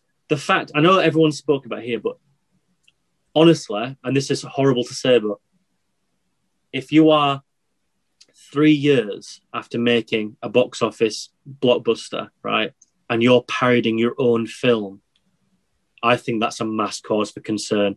And the and fact that's, that that's just ego, right? We've, oh we've my, talked about no, I, I, we've, I, we've talked about ego for, for the last two weeks or so, and then that's that's a clear example of this on display. Oh God, no, I think it's I think it's that's, that's under uh, well. That's that's an understatement. Yes. Yes, but I also think that the same applies there that with Ready Player One. I think as an exercise, that's a very incredibly um, interesting film, a very rich film to watch. But when you when you apply Spielberg into it, it loses that power. It loses that that that, com- that confrontation again, like what I'm talking about, and the context of ultra high capitalism, greed, and lust, and what's been sold to you as, as that's, that's like skittles on screen being thrown at your eyes. And it's the same analysis that was thrown at the Speed Racer but the idea of speed race is that there, was there was a there, there was sort of a, an arc back to the uh, to the um, the cartoon, but also there's a filmmaking prowess in that film which was far ahead of its time. Ready Player One to me is like it is. It's just skittles in your eyes. There's no there's no context to it whatsoever that, that, that Spielberg's ready to talk about. He just goes the easier way out. There's no difference between 1941 and and, and 2017. That where's the evolution? I'm I'm I'm, I'm, I'm generally where's the evolution? He's figured out how to make Skittles taste good. That's yeah. it. well, pretty, pretty yeah. I mean, it, it, if he can make it for ch- uh, cheap enough, then people will, will, will, buy it and watch it. I just hmm. think, like I said, for a long, long time, Zemeckis, I think, incredibly so. I'm glad you brought his name up. For so long, they have made institutional films for the zeitgeist and have not been able to be approached or touched. And now more than ever, we, we need to criticize that. You can be on the top, yeah, but again, but your shit doesn't smell like roses, and we need to sort of assess that. And Spielberg is one that's never sort of been able to have such a damning experience. I mean, if you're going to make a film like Welcome to Marwen Town or whatever it's called, Steve Carell, I, ju- I just think like I could not I could not believe that that man had made that film, but also that he ultra references Back to the Future in it to a way where it was almost sickening. See, that's, These that's pretty much what I wanted to kind of bring out. Yeah, I mean, but, they, That- that's just- a, that's a, that's the quick. ego. Yeah, I was just going to say these directors. I mean, they've come to a point now where they, they, they have nothing, and they've been they've been rolling on on steam and and and and uh, Well, they're- fumes. So they're old men now. Like, think about this. What like does that yeah. mean, though? And No, it's just like, well, you know, I don't know. They lost, like you said it in the very opening. They lost, they lose their bite. They're cl- they they're declawed. Like they're they just lose the sort of like they're they're they're not going to be making films that were make, that they were making when they were like thirty five or forty five. You, is, you, I, I know, I've known you for, for far too long now, and I know that we're all trying to do here is that you, you want to give these people the benefit of the doubt, and I appreciate that. But the fact of the matter remains is that oh, there are filmmakers of that caliber, of that age, right, who who who still have that bite and they've been shit on. It's all about how you are, how you are raised few up and far into, into the between. medium. us, I- I think. But no, we talk about Paul Schrader. Paul Schrader comes Yeah. out on Facebook and makes certain, certain comments. I'm like, what the fuck? Like, what? What you? He's But, but, but regardless, uh, his filmography still retains that message where he Yeah. wants to. He, he still has that bite. I think Scorsese does. I really do think. I think those filmmakers. I think De Palma, although they, he's been shafted because he can't raise budgets, I think De Palma would still have that bite. But Spielberg and Zemeckis, oh, they're gone. They're gone. Well, long gone. yeah, but and they've been gone for a while. yes. I I mean, did they have a bite in the first place though? If Oh, you look yeah. at Spielberg's Yeah. record, like Yes. Yeah, uh, Jaws essentially is just a decent adaptation of a very bad book. Oh no. That's- yes.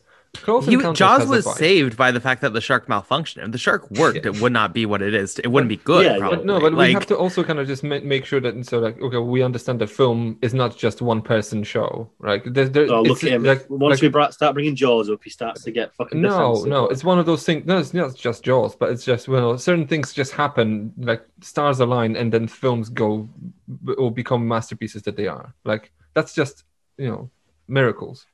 I mean, on Ewan's point of view, can anyone name a film that, that Spielberg named but it's had a bite? And don't say Schindler's, Schindler's List. 'cause it's- List. No, because Adventures of Tintin. Munich. it's, a- it's another film. Again, it's like it's No, again, that's a good your question. point, Ewan. Adaptation. Peter Jackson's involved. Edgar Wright's involved. You know, um, what's his face? Joe Wright's involved. Would would War War of the Worlds? Uh, oh no, Munich. Munich, yeah, I said it. yeah. Munich.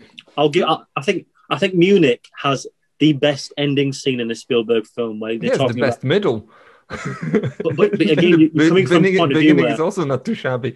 yeah, but, but but I think Munich is a film where there's gonna I'm gonna you might have to cut this out, but there are certain there, there are certain contexts to a film, right, where in modern culture it's very difficult to assess because of the context of the situation containing what's happening now.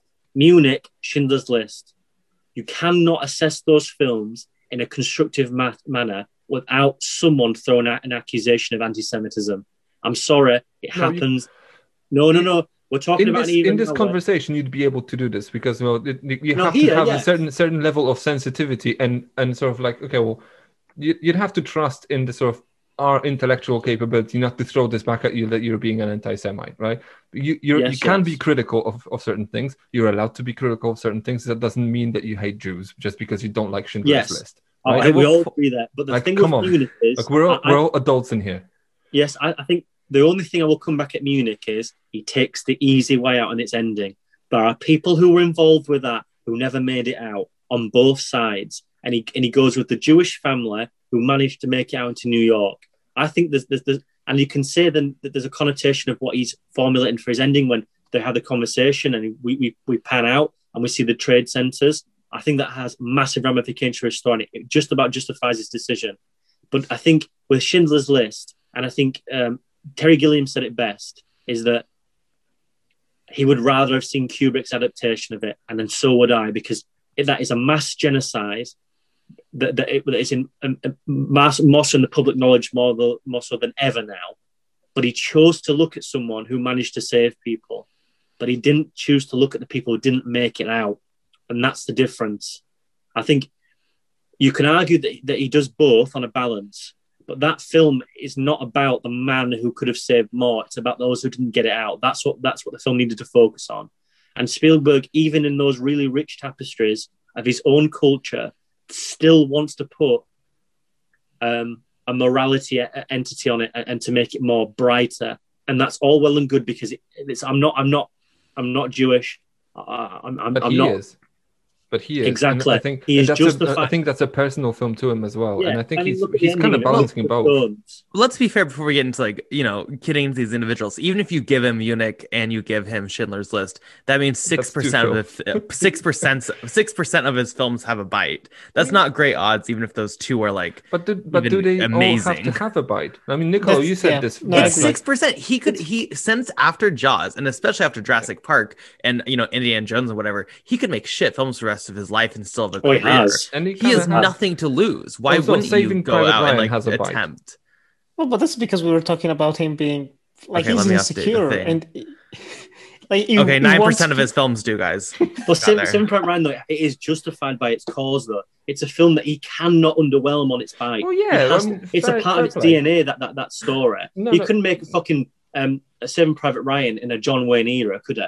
He's, he's allocated to be able to have that bite to justify the means by a way, but still, I think that again, again, it's like like Carson said, three films out of like a filmography of fifty. I mean, I mean, 33 enough, directed but, but- features. But but, then I don't I think mean, it's does he have to? Does he have No, to have a bite for for all, all- all fifty of his movies? I mean, I- I'm it's I not he doesn't have to have one, Jakub, but I mean, he, he sailed the boat on such calm waters. I mean, I'm he's a- fine with him doing direct- like The Lost World or like Catch Me If You Can. Like, it's just escapism oh, that he's making. Lost Like, World is fine. baller, but No, no, but I'm fine with Wow. doing if, with him doing films that are safe and whatever because like well, not everyone has to has to has to you know like it's it's fine like it's Sure, okay. but then like, what is he that. contributing to the cinematic art form? If he's making just like casual white noise cinema, that's like good. Like, yeah, Tell you it's- what, I think he's a good. what. fi- Like, I like his films overall, even his newer ones. Like, you can talk about the Post or whatever. Like, I enjoy the Post. I think those are good movies. But like, what are you really contributing to cinema like you'd, or you'd the have to level the world? same you'd have to level the same criticism at someone like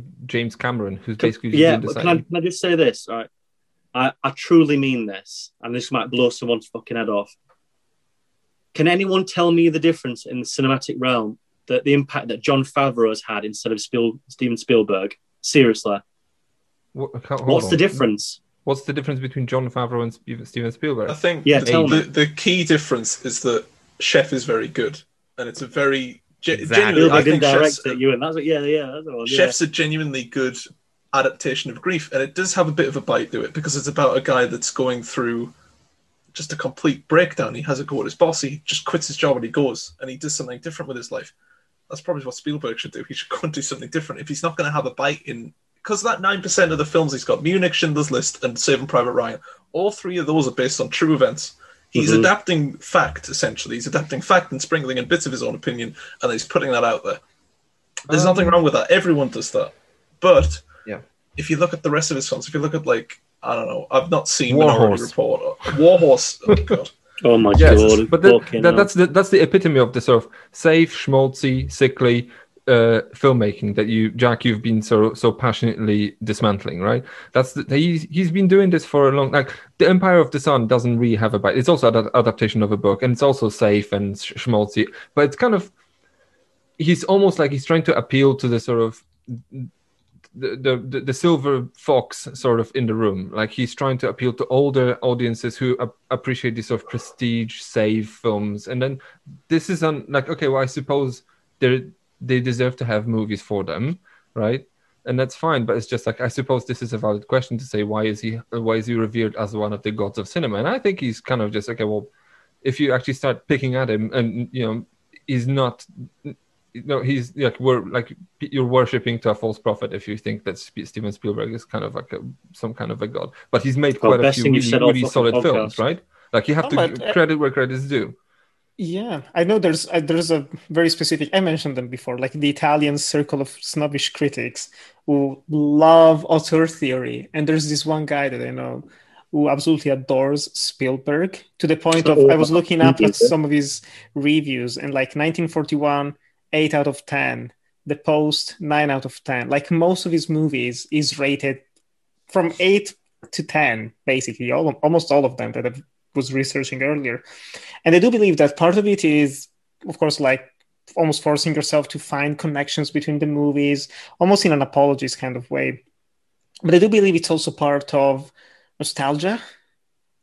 And if and I think that's why, like you were talking about, like the Silver Fox, it's true. It's there's a lot of people who grew up with Spielberg, and back back then it was mind blowing. But to be honest, even for me as a kid watching Raiders of the Lost Ark and E.T., um, I I have fond memories of those films, and I believe that's ultimately why I I kind of don't get upset about the whole like playing it safe because in a way we need people like Spielberg and he perfected the art of the mainstream sweeping wholesome entertainment none of his movies ever have a negative ending or an ending that is kind of like you know bittersweet maybe outside of munich maybe And Close Encounters. and close encounters Oh, we're acknowledging it now. We're acknowledging it now. Look. But it's- but it's always it's, that. A, it's a sad ending, and it's an earned sad ending. Yes, go on. yeah in, not even not not saving not private context of ryan film. It's not. That fucker's happy to piss off.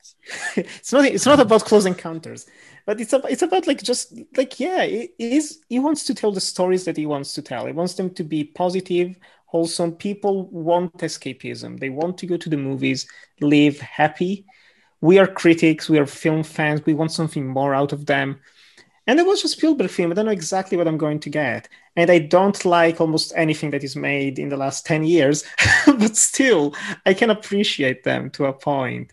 And and yes, I agree with what you were saying, Jakub, earlier. It doesn't need to have a bite. It's sad that if he tried, it could have made something fabulous. But if he tried like in a very bold way, with in a more dramatic, with a more dramatic narrative, it would have been fantastic.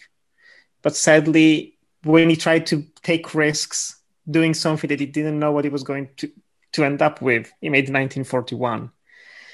And we know what happened. I think it's kind of like it, Spielberg definitely has a place because he's very, you know, he's very popular because he made very good films. I think it's, you know, if, if I'm ordering like a pizza and I want to watch a film on a Friday night, I'm going to put Jaws or Jurassic Park on because I love those films. I'm not going to put on like Blue Collar from Paul Schrader because that's a bit heavy.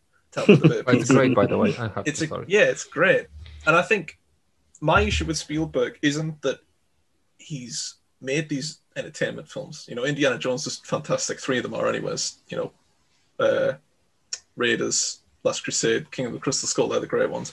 Um, you know, he's got entertaining films. I just, I, I, I always thought, you know, if you look at his filmography, I would have thought there'd be something more there than just entertainment, entertainment, entertainment.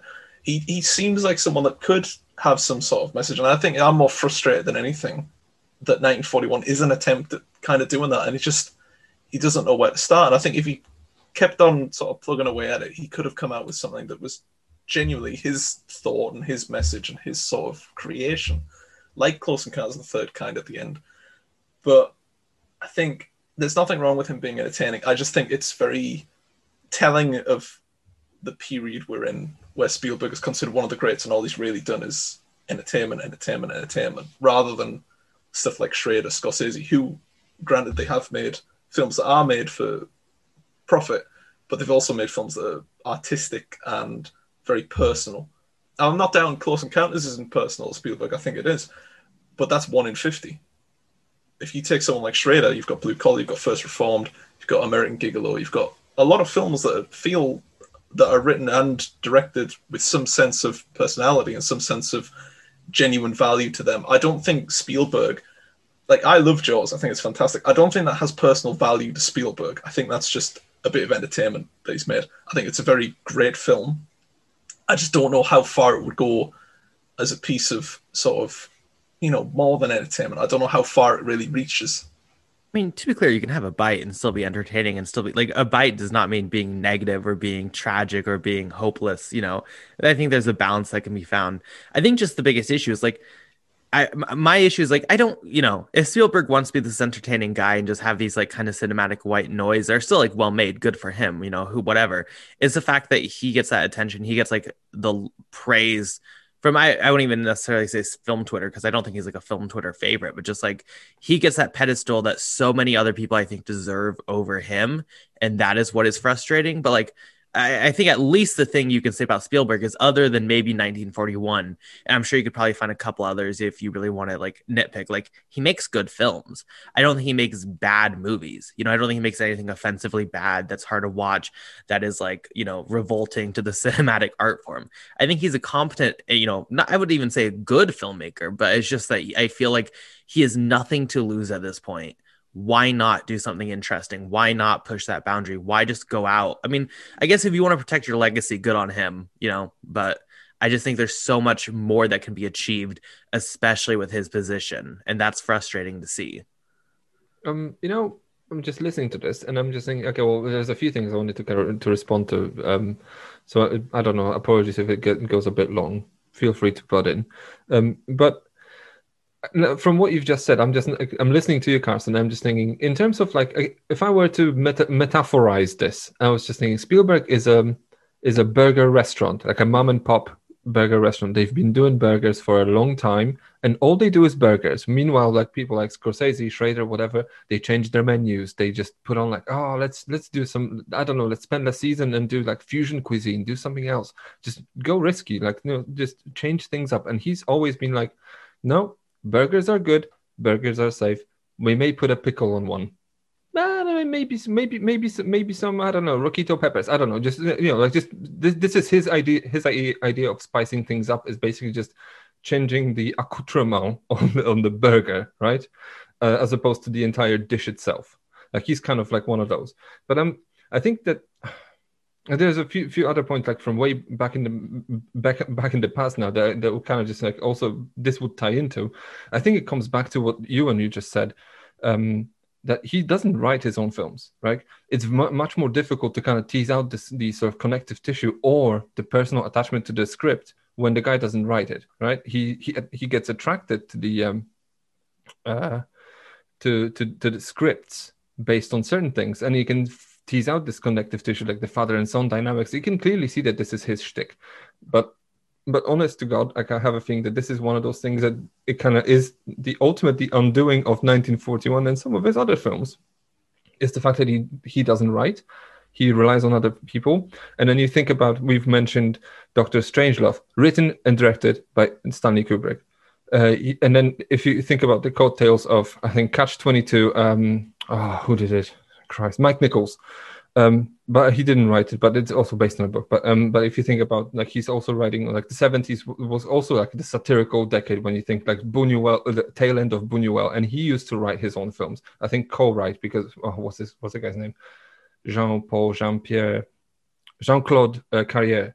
I think so. Like the, that discrete object of desire, uh, discrete charms, or uh, well, um, obscure object of desire and then discrete charm of the bourgeoisie. This, these would be the sort of films that 1941 is kind of sort of riding on the coattails of. And, and robert then, altman. Um, yes exactly. Uh, and he writes his films right? And but then when you think about I think Ewan and Jack, I think you mentioned Iannucci, he writes his stuff, right? And then you, when you think about like why satire works in these hands and why it doesn't work here, it's probably at least partially down to that.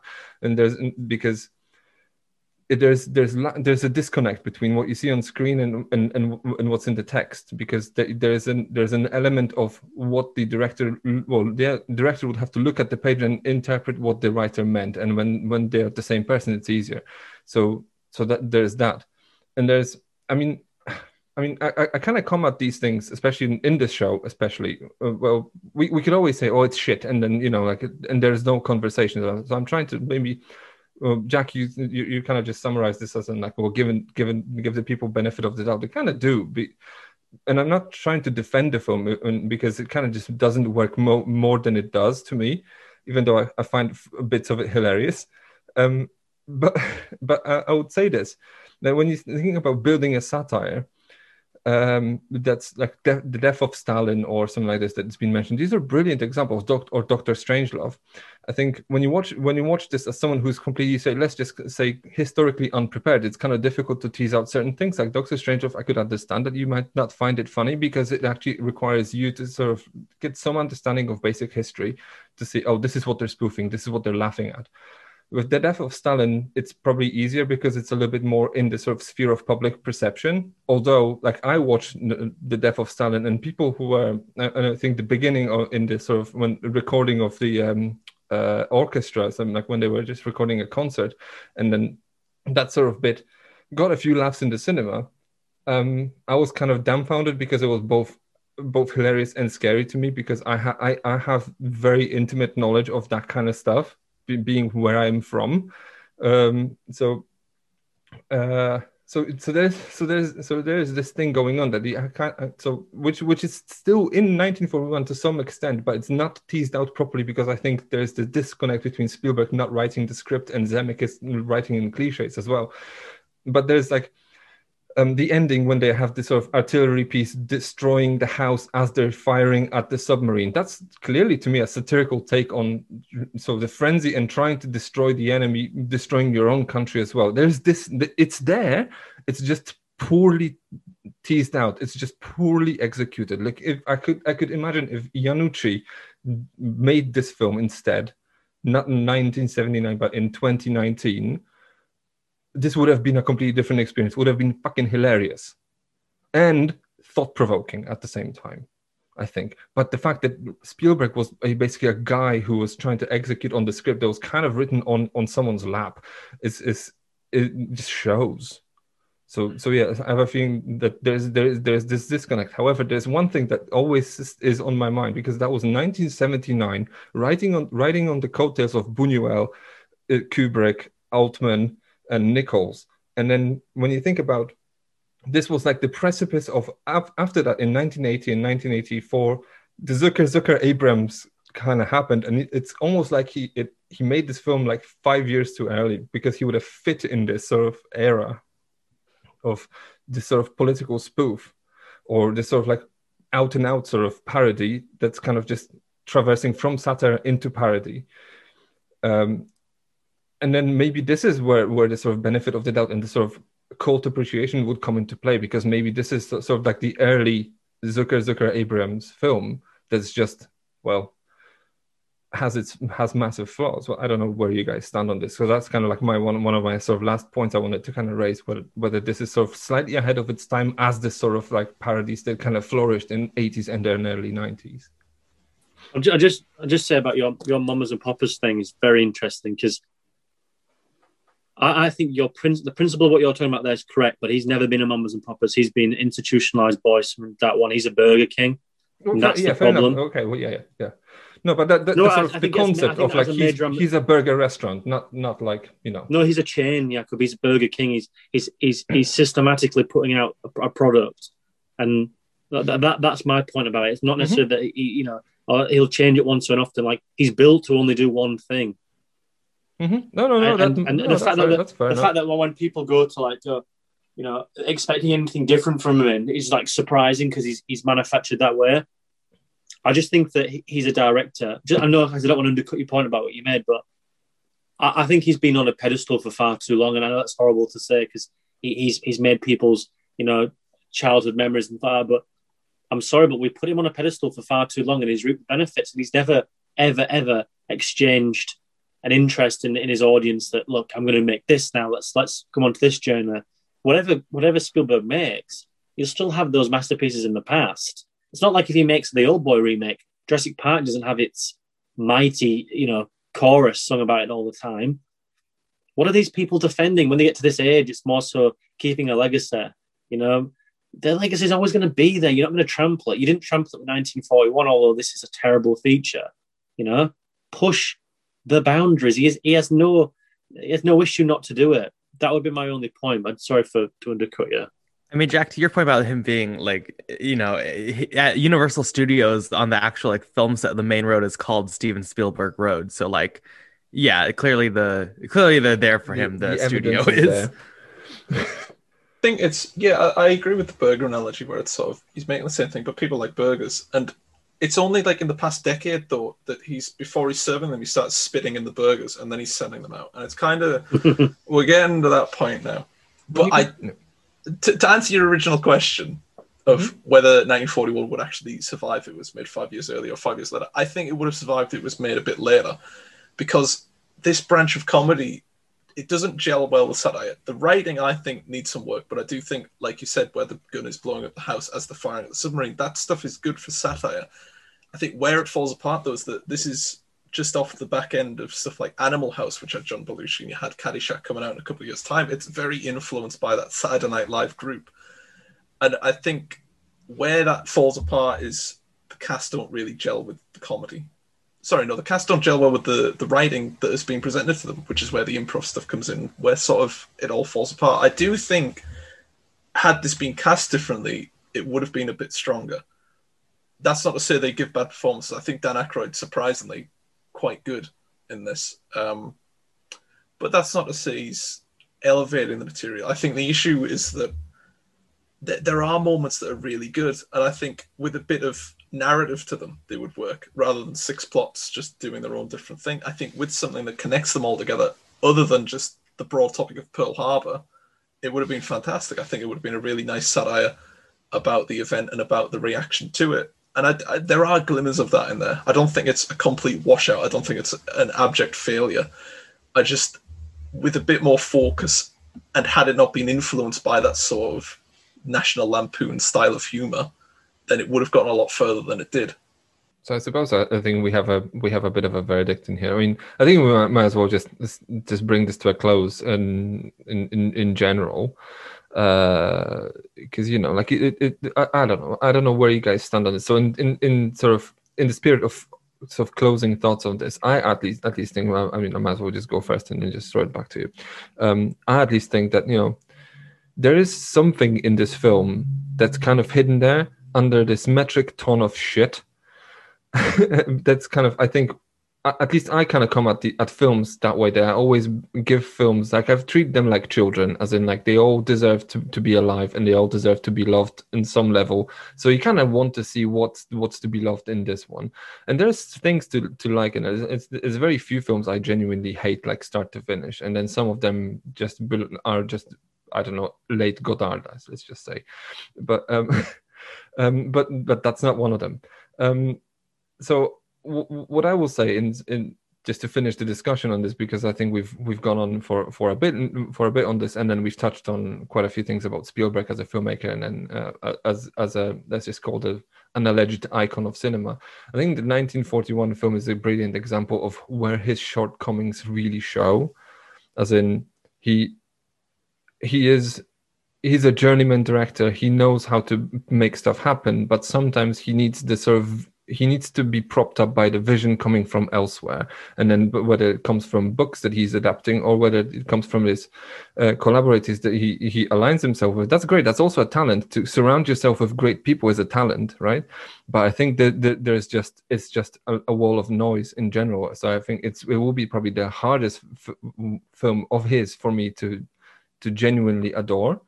Um, and it will be probably the hardest film of his to come back to even though there's there's there's moments in in here that we'll just go get into i think in the top threes and bottom threes anyway um, uh, that are just well let's just say worth talking about but in general i think 1941 is is a it's more of a dud and a horse apple than it is a gem and i'll just leave it at that um, I've said pretty much everything I need to say. I like your analogy about films being children, and all I'll say is I'm very pro-choice. So that's all I have to say about this film.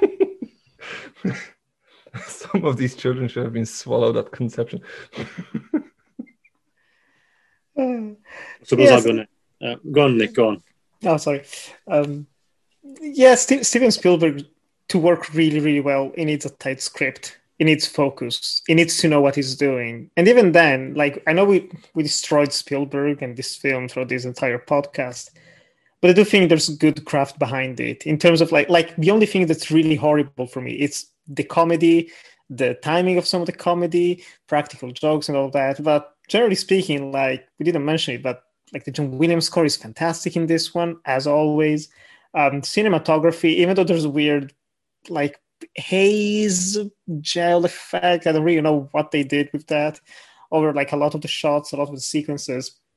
But it's generally really, really well shot, and it's clearly stood out. Weirdly enough, in some moments, in some of the cuts that are used, um, the continuity, the some scenes like flow one from the other. I would say that the last third of the film is way better than anything that comes before because at least something's happening, and there's good set pieces. Again, I didn't care about anything that was going on, but at least it wasn't like incompetent in that sense. Um, it's a wasted potential, like wasted potential, wasted cast. We mentioned the performances of like Saturday Night Live people. I think the best actors in this are the proper actors. Like when Warren Oates com- came on screen, I was like, oh, Warren Oates, oh, he's gone. Okay, like two minutes of screen time, and they all steal the show for me. So I, I think a, a, better script, like a, honestly, like an actual script at this point, a proper, decent script with beginning, middle, and end, likable characters, and just using the cast to the full potential, this could have been a fantastic, iconic action comedy.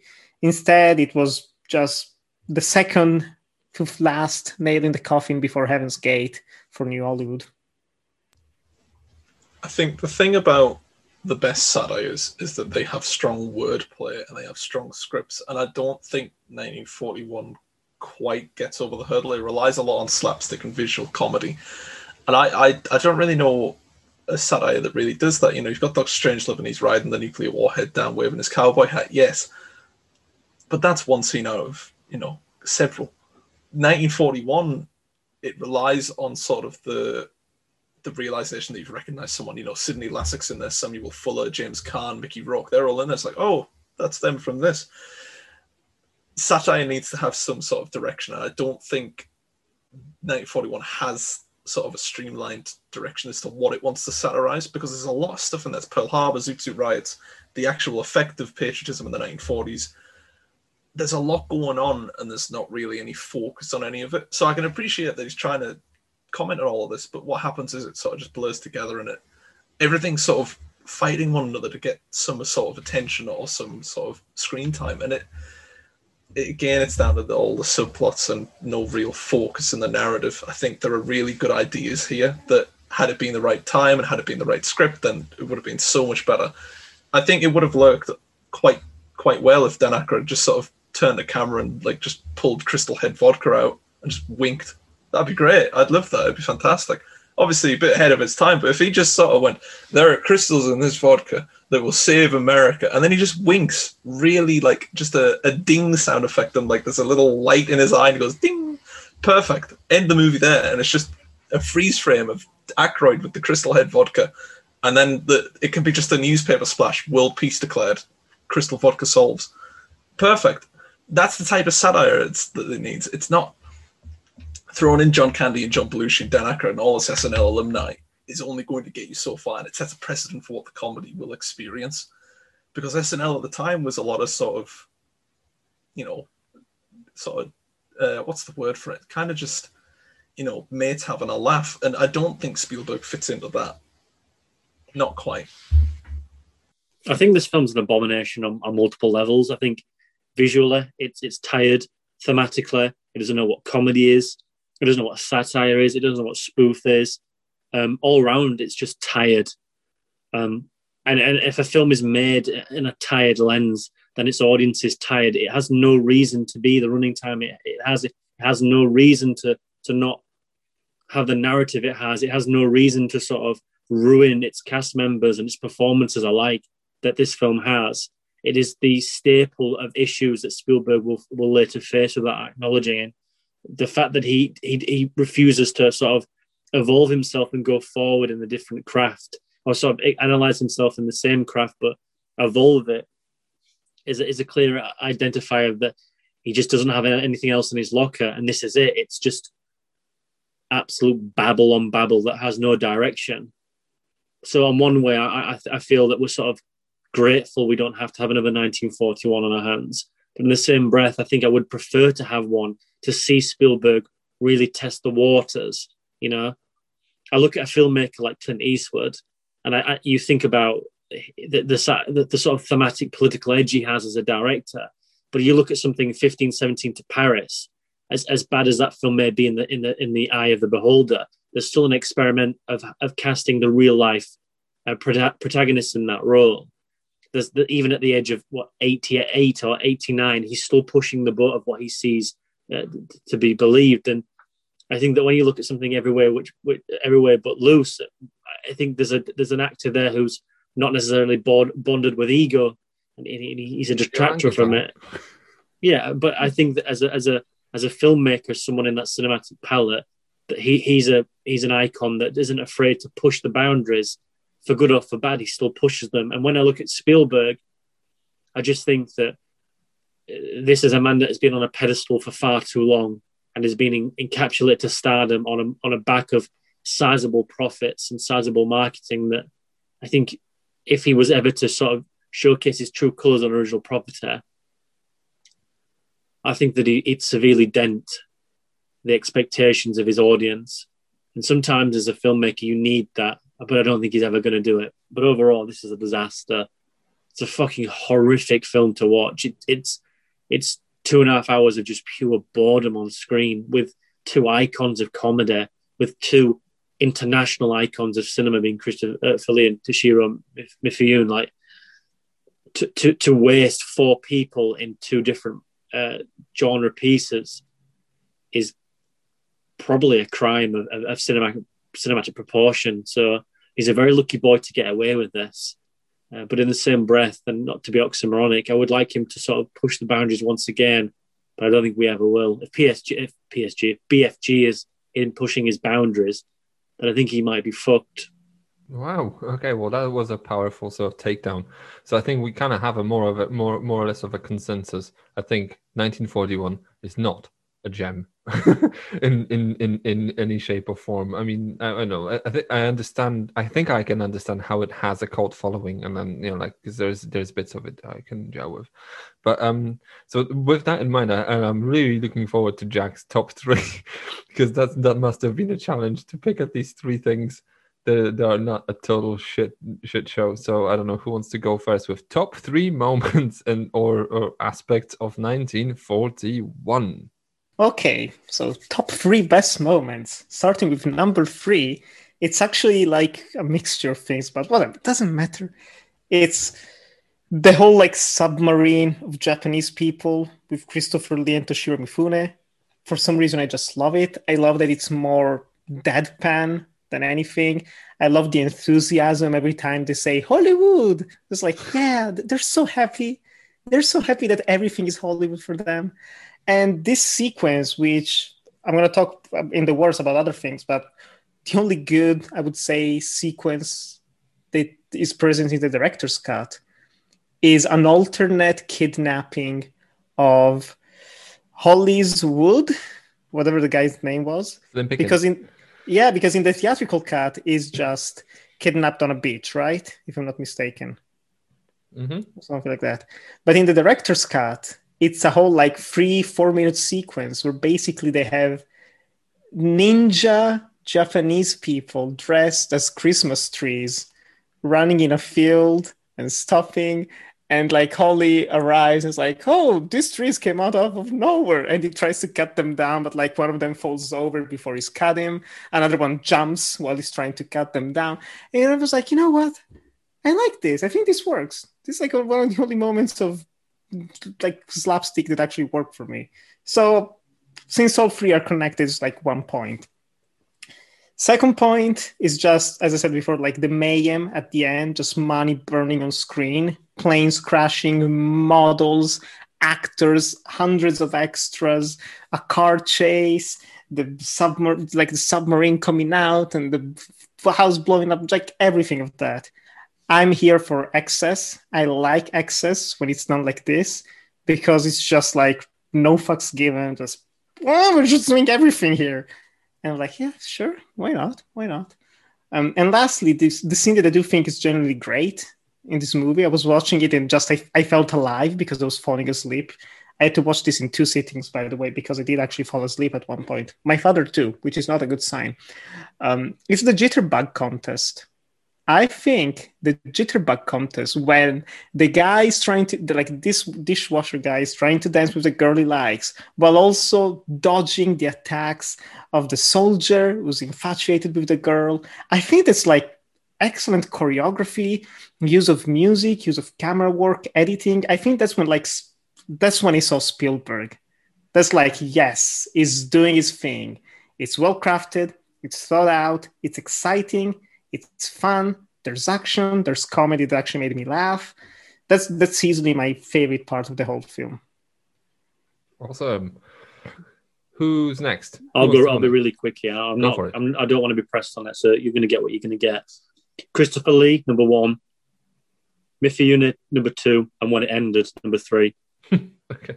Just- okay, I'm not going to press you on this. Normally, I would I would ask for specifics, but I think uh, like hearing, having heard how much you detest this, I'm not going to push on pu- pu- push back on this. See, this is me being a, f- a good friend. uh, Ewan, Um. I'll, I'll agree with Nicolo number three, the, the ninja trees. It's just kind of the, the wordless bit of it and the confusion on the guy's face as he's trying to cut trees and then they get back up. And he, it's just the fact that he doesn't question it and he just moves on. Um, number two, uh, the diner opening at the very start of the film. Well, not at the start, but sort of a bit in when they're cooking breakfast and it's kind of just satirizing the whole wholesome diner joint and they're throwing pancake mixture and cracking eggs open. It's just, it's that bizarre quality to it that I've always liked in comedy where it's, this is excess and it's fantastic. But I think the is best. Pegasus. Oh god. the best scene in the film for me was uh, the introduction of John Belushi's character when he's on the plane, and he and he cracks a Coca Cola bottle off the side of his plane, downs it, and just starts growling. It was just bizarre. It was fantastic, and I think that's sort of where that SNL sort of influence works when there is no dialogue to sort of stop. Also, know? a side note: the um uh, the the, uh, the petrol station that he blows up. That's the same petrol station that uh, from Duel. Oh, Just an- another sort of self-indulgence, self self-indulgent Spielberg reference. Just wanted to say that. Anyway, all the great moments to talk about. Man, it's hard to even describe. Um, I think number one, I like the Jaws opening. I know some people dislike it. I think like to have the ability to make something that iconic and that like prestigious within cinema, and then just shit on it and use it for a throwaway gag about a naked woman getting picked up by a submarine. Like, I'm sorry, say what you want about Spielberg. That is amazing. Same like, good woman, by on way. you. Good on you. Um, yeah, huge fan of that scene other puts I like. I like when they drop the bomb. I think like little moments like that of wittiness is funny. And I like when they put the big gun in the lawn. And I guess actually for a fourth, just to give the film an extra bone, like Jack said, when it ended, that was a great feeling. It was a great feeling when they went to credits. by the way, I, I don't know uh, the uh, the uh, the Jaws woman, same woman, by the way. So you know, Great. That's It's amazing. I like the fact that the same she actress to, to redo the same scenes. Spielberg called her up and said, I know last time we had you viciously get tore apart by a shark. Now I want you naked on a submarine. And she said Dangling on a pole. That's good. um, okay, I mean, I'll I'll be perfectly honest with you guys. I mean, I I picked out just f- moments I found really funny because like there's nothing else in this film. There's just gags, right? so so I'll just say General Stilwell's when he won when when he's what like knowing who he was as in a tough guy that he was when he's watching Dumbo and mouthing the dialogue as it goes. I'm like fucking hilarious. um, the entire sequence when they kidnap Hollis Wood and then he swallows a compass and then because they no their compass is, is faulty so they, they find it has like a toy compass and he swallows it and they give him they waterboard him with prune juice to make him go and have a shit and then then Christopher Lee says to him in perfect German, like, Sie müssen weiter scheißen, ah, das ist ein Befehl. Like, you know, like this is just brilliant. and and then and then it goes into this sort of dumb and dumber sort of moment when he's just making sounds and he's throwing shoes at the toilet and the Japanese guys are like, oh, he's having a shit. It's just I don't know, like just bizarre. But I, I just I, I found it so hilarious. Um, like another little moment. I actually have four uh, because uh, another little moment I have. I, don't know why I found it funny. I think I know why, but you know, like when when the I can't remember what the guy's name is. Is it Ber- Berkhead or I don't know? He's like there, there- there's this like mad guy who's like the, the sort of like the Peter Sellers of this film. Um, uh, when they're trying to say, oh, maybe he's like a Japanese infiltrator, maybe he's a spy, like a ninja spy, and then he's like, oh yeah, maybe he is. Check him for stilts. I'm like Jesus, that's that's a very sort of weirdly racist joke. Anyway, and then just it's not a particular scene, but this whole running gag of having John Belushi whenever he falls making a squeaky sound because he has a, he has a doll in his pocket that makes a squeaky sound is just hilarious. So these are my sort of top let's just say top four moments because you know which which kind of stand i mean the the, the, the bomb dropping moment would be kind of there but i kind of wanted to just uh, add add some something else on top of that anyway. So bottom three that's going to be way easier. I'm going to than the top. So uh nico let, let's let's try and preserve the order of of of proceedings. Bottom three. Bottom three is just a general thing. I think the female characters are absolute garbage in this film. The way they're treated, the way they act, they're either like fetishistic, sex crazed maniacs or pretty dolls, not even dumb. They're just like non existent personalities. They do absolutely nothing. Um, yeah, I don't like that. Uh, the, the love triangle. Second thing, the love triangle. Dishwasher, the girl, and the soldier. Like, oh my god, they are they they don't have they're like midway through the top billing whatever list of actors in the film and i think they have the most screen time. If they don't it just feels like it because it never ends. And you guys watch the theatrical cut? There's like and actually this ties into my number one which is the deleted scenes. Most of them should have stayed deleted honestly outside of the ninja christmas trees because oh my god especially in the beginning there's two scenes that last almost almost 10 minutes with the girl and the dishwasher guy because he goes into a store and he's trying to get uh, some clothing for the dance and uh, he has this plan where he's like a narrate siren and it makes it blow and everyone screams like oh my god the bombs are coming. Just no no. It's terrible. It's other moments just drag with the pacing with those scenes. And again my father loves this movie he's only seen it before in the theatrical cut and he was like yeah they should have stayed deleted. Terrible, terrible, terrible choices here in the DC. Um, just a just a follow up question: Is your dad going to listen to the show? No.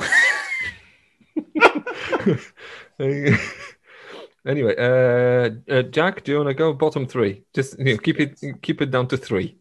okay, I'll keep it down to three. Um, no, no, do, do five if you I'm want. Gonna keep, I'm going to keep this brief as well because I feel like I've spoke about this a lot. But the screenplay is horrific throughout. It's never funny. It's never got sort of any nuance to it. It doesn't have layers. Uh, it's flat. It's boring. It's tiresome.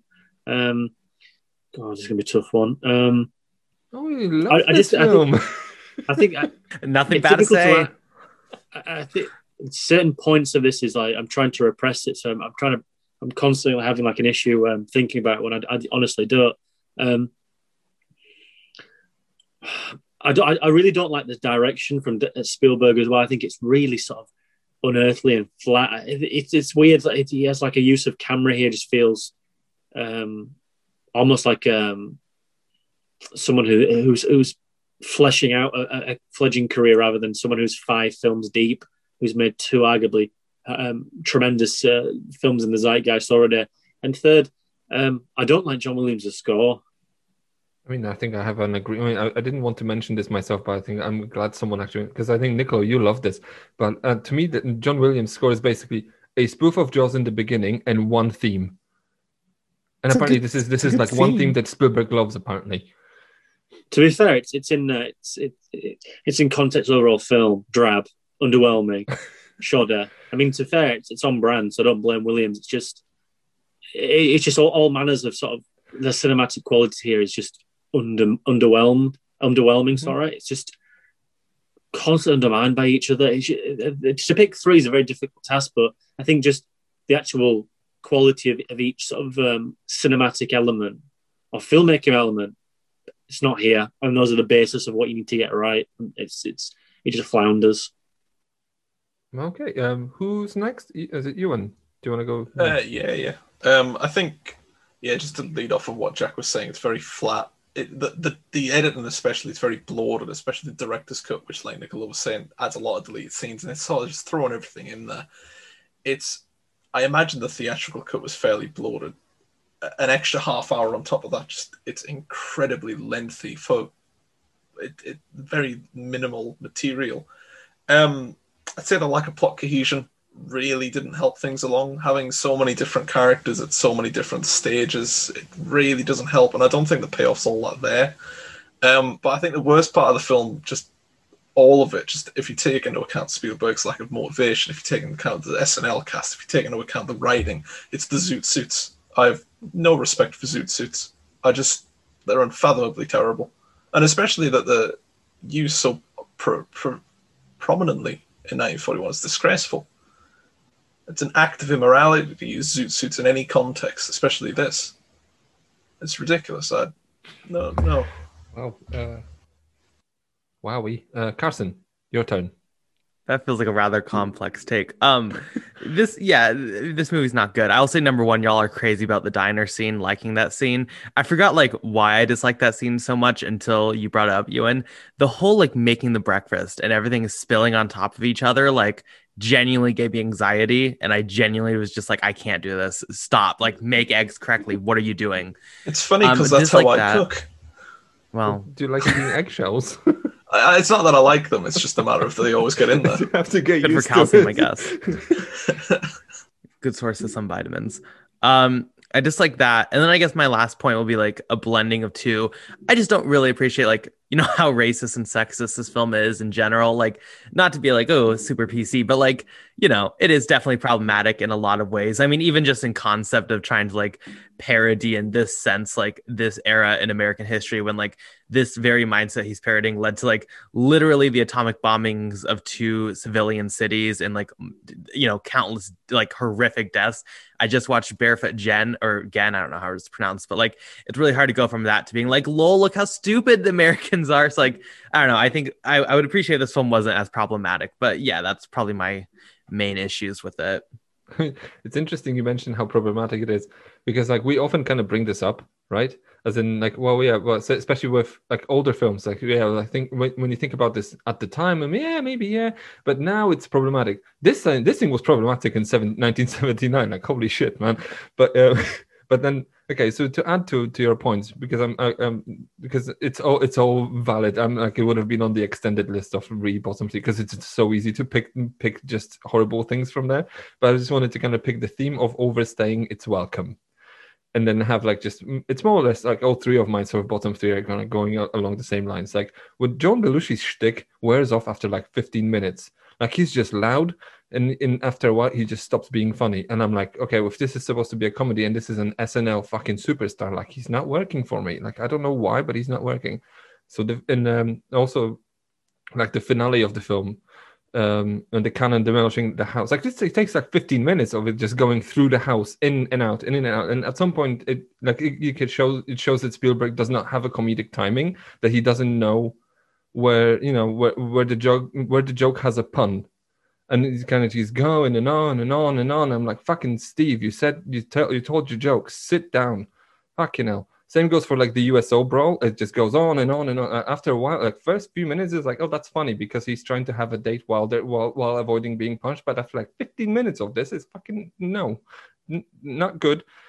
And then also the two dudes at the Ferris wheel just, I, I don't know, like it doesn't work like at all, almost completely. However, I will have to say that I wanted to give a brief shout out to Eddie Deezen, the guy in the glasses because I really remember, I always remember him as one of the few standout moments from War Games from 1982, three. He was like the nerdy guy in there.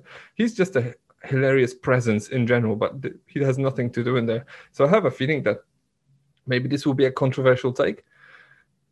The the, the top three or top four moments I I personally picked kind of just bring this film to like two and a half out of five. This is just barely mediocre for me but I have a feeling that maybe with some editing and maybe some care, tender love and care, there's an 80 minute film in here that would probably bring this up to a sort of a positive review for me. I don't know where you guys stand. Just to, before we kind of close, I don't know, yay or nay on this. Is there an 80 minute film in here that's kind of worth watching? That's that, you are so fucking like honestly, like you, this is a just a, under a mediocre film for two and a half stars. Well, this will be a two and a half stars because I have. Do you, want, do you want me to list my top three again? Like I no, I, have, I, I had- don't. I, had- I just don't think that I had a bunch of give it two and a laughs half looking at these fucking spoofs. Like, it's amazing. Toshiro Mifune is just like he has. He's a comedic actor, and then he just you know he saves. Oh, he almost saves this film single handedly. Jack, you've missed so much on this podcast. You missed the Congo episode. You've missed. This is not I- I new. don't- I- this is I normal. just- This, this could have been this could have been my my my film if it wasn't so fucking long and boring. Like this, yeah. For for like four scenes alone, this would have been almost worth my time, but it's not. Yeah, I think this could be like a good fan edit project for someone to do. Just like ta- try to make it 80 minutes long, remove all of the unnecessary fodder, just like two hours of content, pays better some of the jokes. Like you said, like the a- house one. So That's like a long, task you give to like prisoners. Like it's you know it's it's not as Re- grueling as physically than rehabilitate them moving somehow. rocks from one side of the yard to the other, and then back and forth. But it's just like meaningless. You'll never accomplish it. No, there's not an 80 minute feature. It's just shit. There's no five minute. The best moments outstay their welcome within three minutes. You have three minutes of like good content here and there, but that's it. It's not good. no, the answer is just no. I mean, ah, I, Right, okay. you don't need to cut anything. I think if you had Dan Aykroyd just in every role, it'd work. If if he was acting alongside himself, perfect. You'd be you'd be ready to go. Oh right, I like this idea.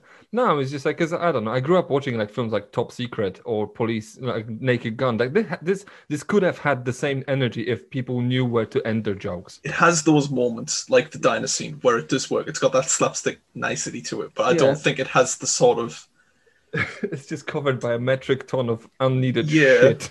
It's a nerd being bullied by the SNL people, and he's like trying to be cool and directing this comedy, but he doesn't actually. He's not actually funny, so he doesn't understand it. So he just cannot control the SNL people. It's, it's just being almost kind of sad when you think about this. When you when you when you put it that way, it's like a, a, a nerdy, insecure guy being kind of just shouted down by by these sort of raunchy guys from SNL. Um, anyway, so this is this is it. Let's just call it a day. 1941 is available to rent or buy from the usual suspects. So it doesn't seem to be available to stream. I don't think. I don't know. Do you guys any, have any other opinions? I don't think it is. Uh, so, but please check where you live, just in case if you really want to stream it from somewhere. Maybe Netflix has it in like Bulgaria. I don't know.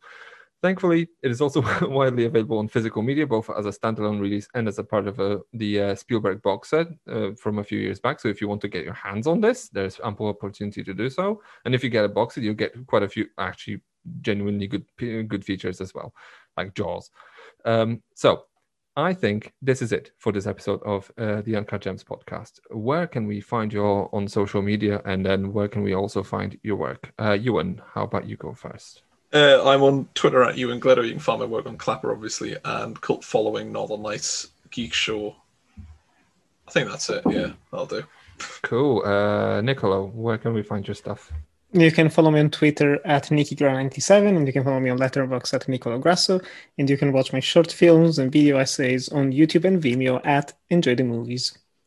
Fabulous. Uh, Jack, where can we find your stuff? You can find me on Twitter and Letterboxd with the username at Jack Luke Sharp. Okie dokie. And Carson? You can find me on Twitter at BP underscore movie reviews, Letterboxd just Carson Timar, my reviews on Clapper, Buttered Popcorn, and Filmotomy. Awesome. And you can find me at Talk About Film on Twitter and at Ya- as Jakub Flasz on Letterboxd. You can also read uh, my stuff on Clapper and Clapper and on uh, flashonfilm.com. And also, uh, I know Jack's very shy. Jack's also the editor in chief of Clapper, so you know you can find his shit in there. so, so, so go and check this out. Uh, um, www www.clapperltd.co.uk. It's the address. So you can also follow the show on Twitter and on Instagram at Uncut Gems Pod. So make sure to follow, like, and retweet our stuff because it helps us develop our audience. And if you want to get in touch with us, you can also send us an email at uncutgemspod at gmail.com. So if you want to sound off about 1941, Steven Spielberg, or anything that we've covered, um, this is how you do it. Um, and you can also support the show at ko-fi.com by buying us a, a coffee. Uh, that's coffee, that's ko-fi.com at slash uncut gems pod. Uh, with a, so that's for a one-off donation if you want to buy us um, uh, quote unquote a coffee. Uh, and that will he- help us keep the lights on. And also, if you want, if you enjoy our, our shtick, then you can also uh, subscribe to our um, new Patreon channel over at patreon.com slash clapper ltd, where we will peddle at least two podcasts per month of extra stuff for you, spe- spe- spe- especially for you. Um, at least one Clapper debate and at least one classic Clappercast. And by, by the way, you should also check out Clappercast, which is at Clapper Podcast uh, uh, on Twitter, where Carson runs um, absolute amazing show about um, newest releases and then keeping tabs on what's happening in the world of cinema as it is. Um, so so go and check this out. Go and subscribe to our Patreon for two bucks a month. You'll get two podcasts, so buck per show. Not too much, but helps us a lot, and it helps also pay the bills and then give uh, young and amazing writers an opportunity to develop their voices and be heard as um, as as film critics and and you know um, and amazing writers. So go and do that. And then also be sure to tune in next week when we will be taking a train to Actionville as we are going to discuss the Runaway Train directed by Andrei Konchalovsky in a double bill with Tony Scott's final movie, Unstoppable. Don't miss the train. But for now, I hope you have a fabulous day and I will see you next week. Bye bye.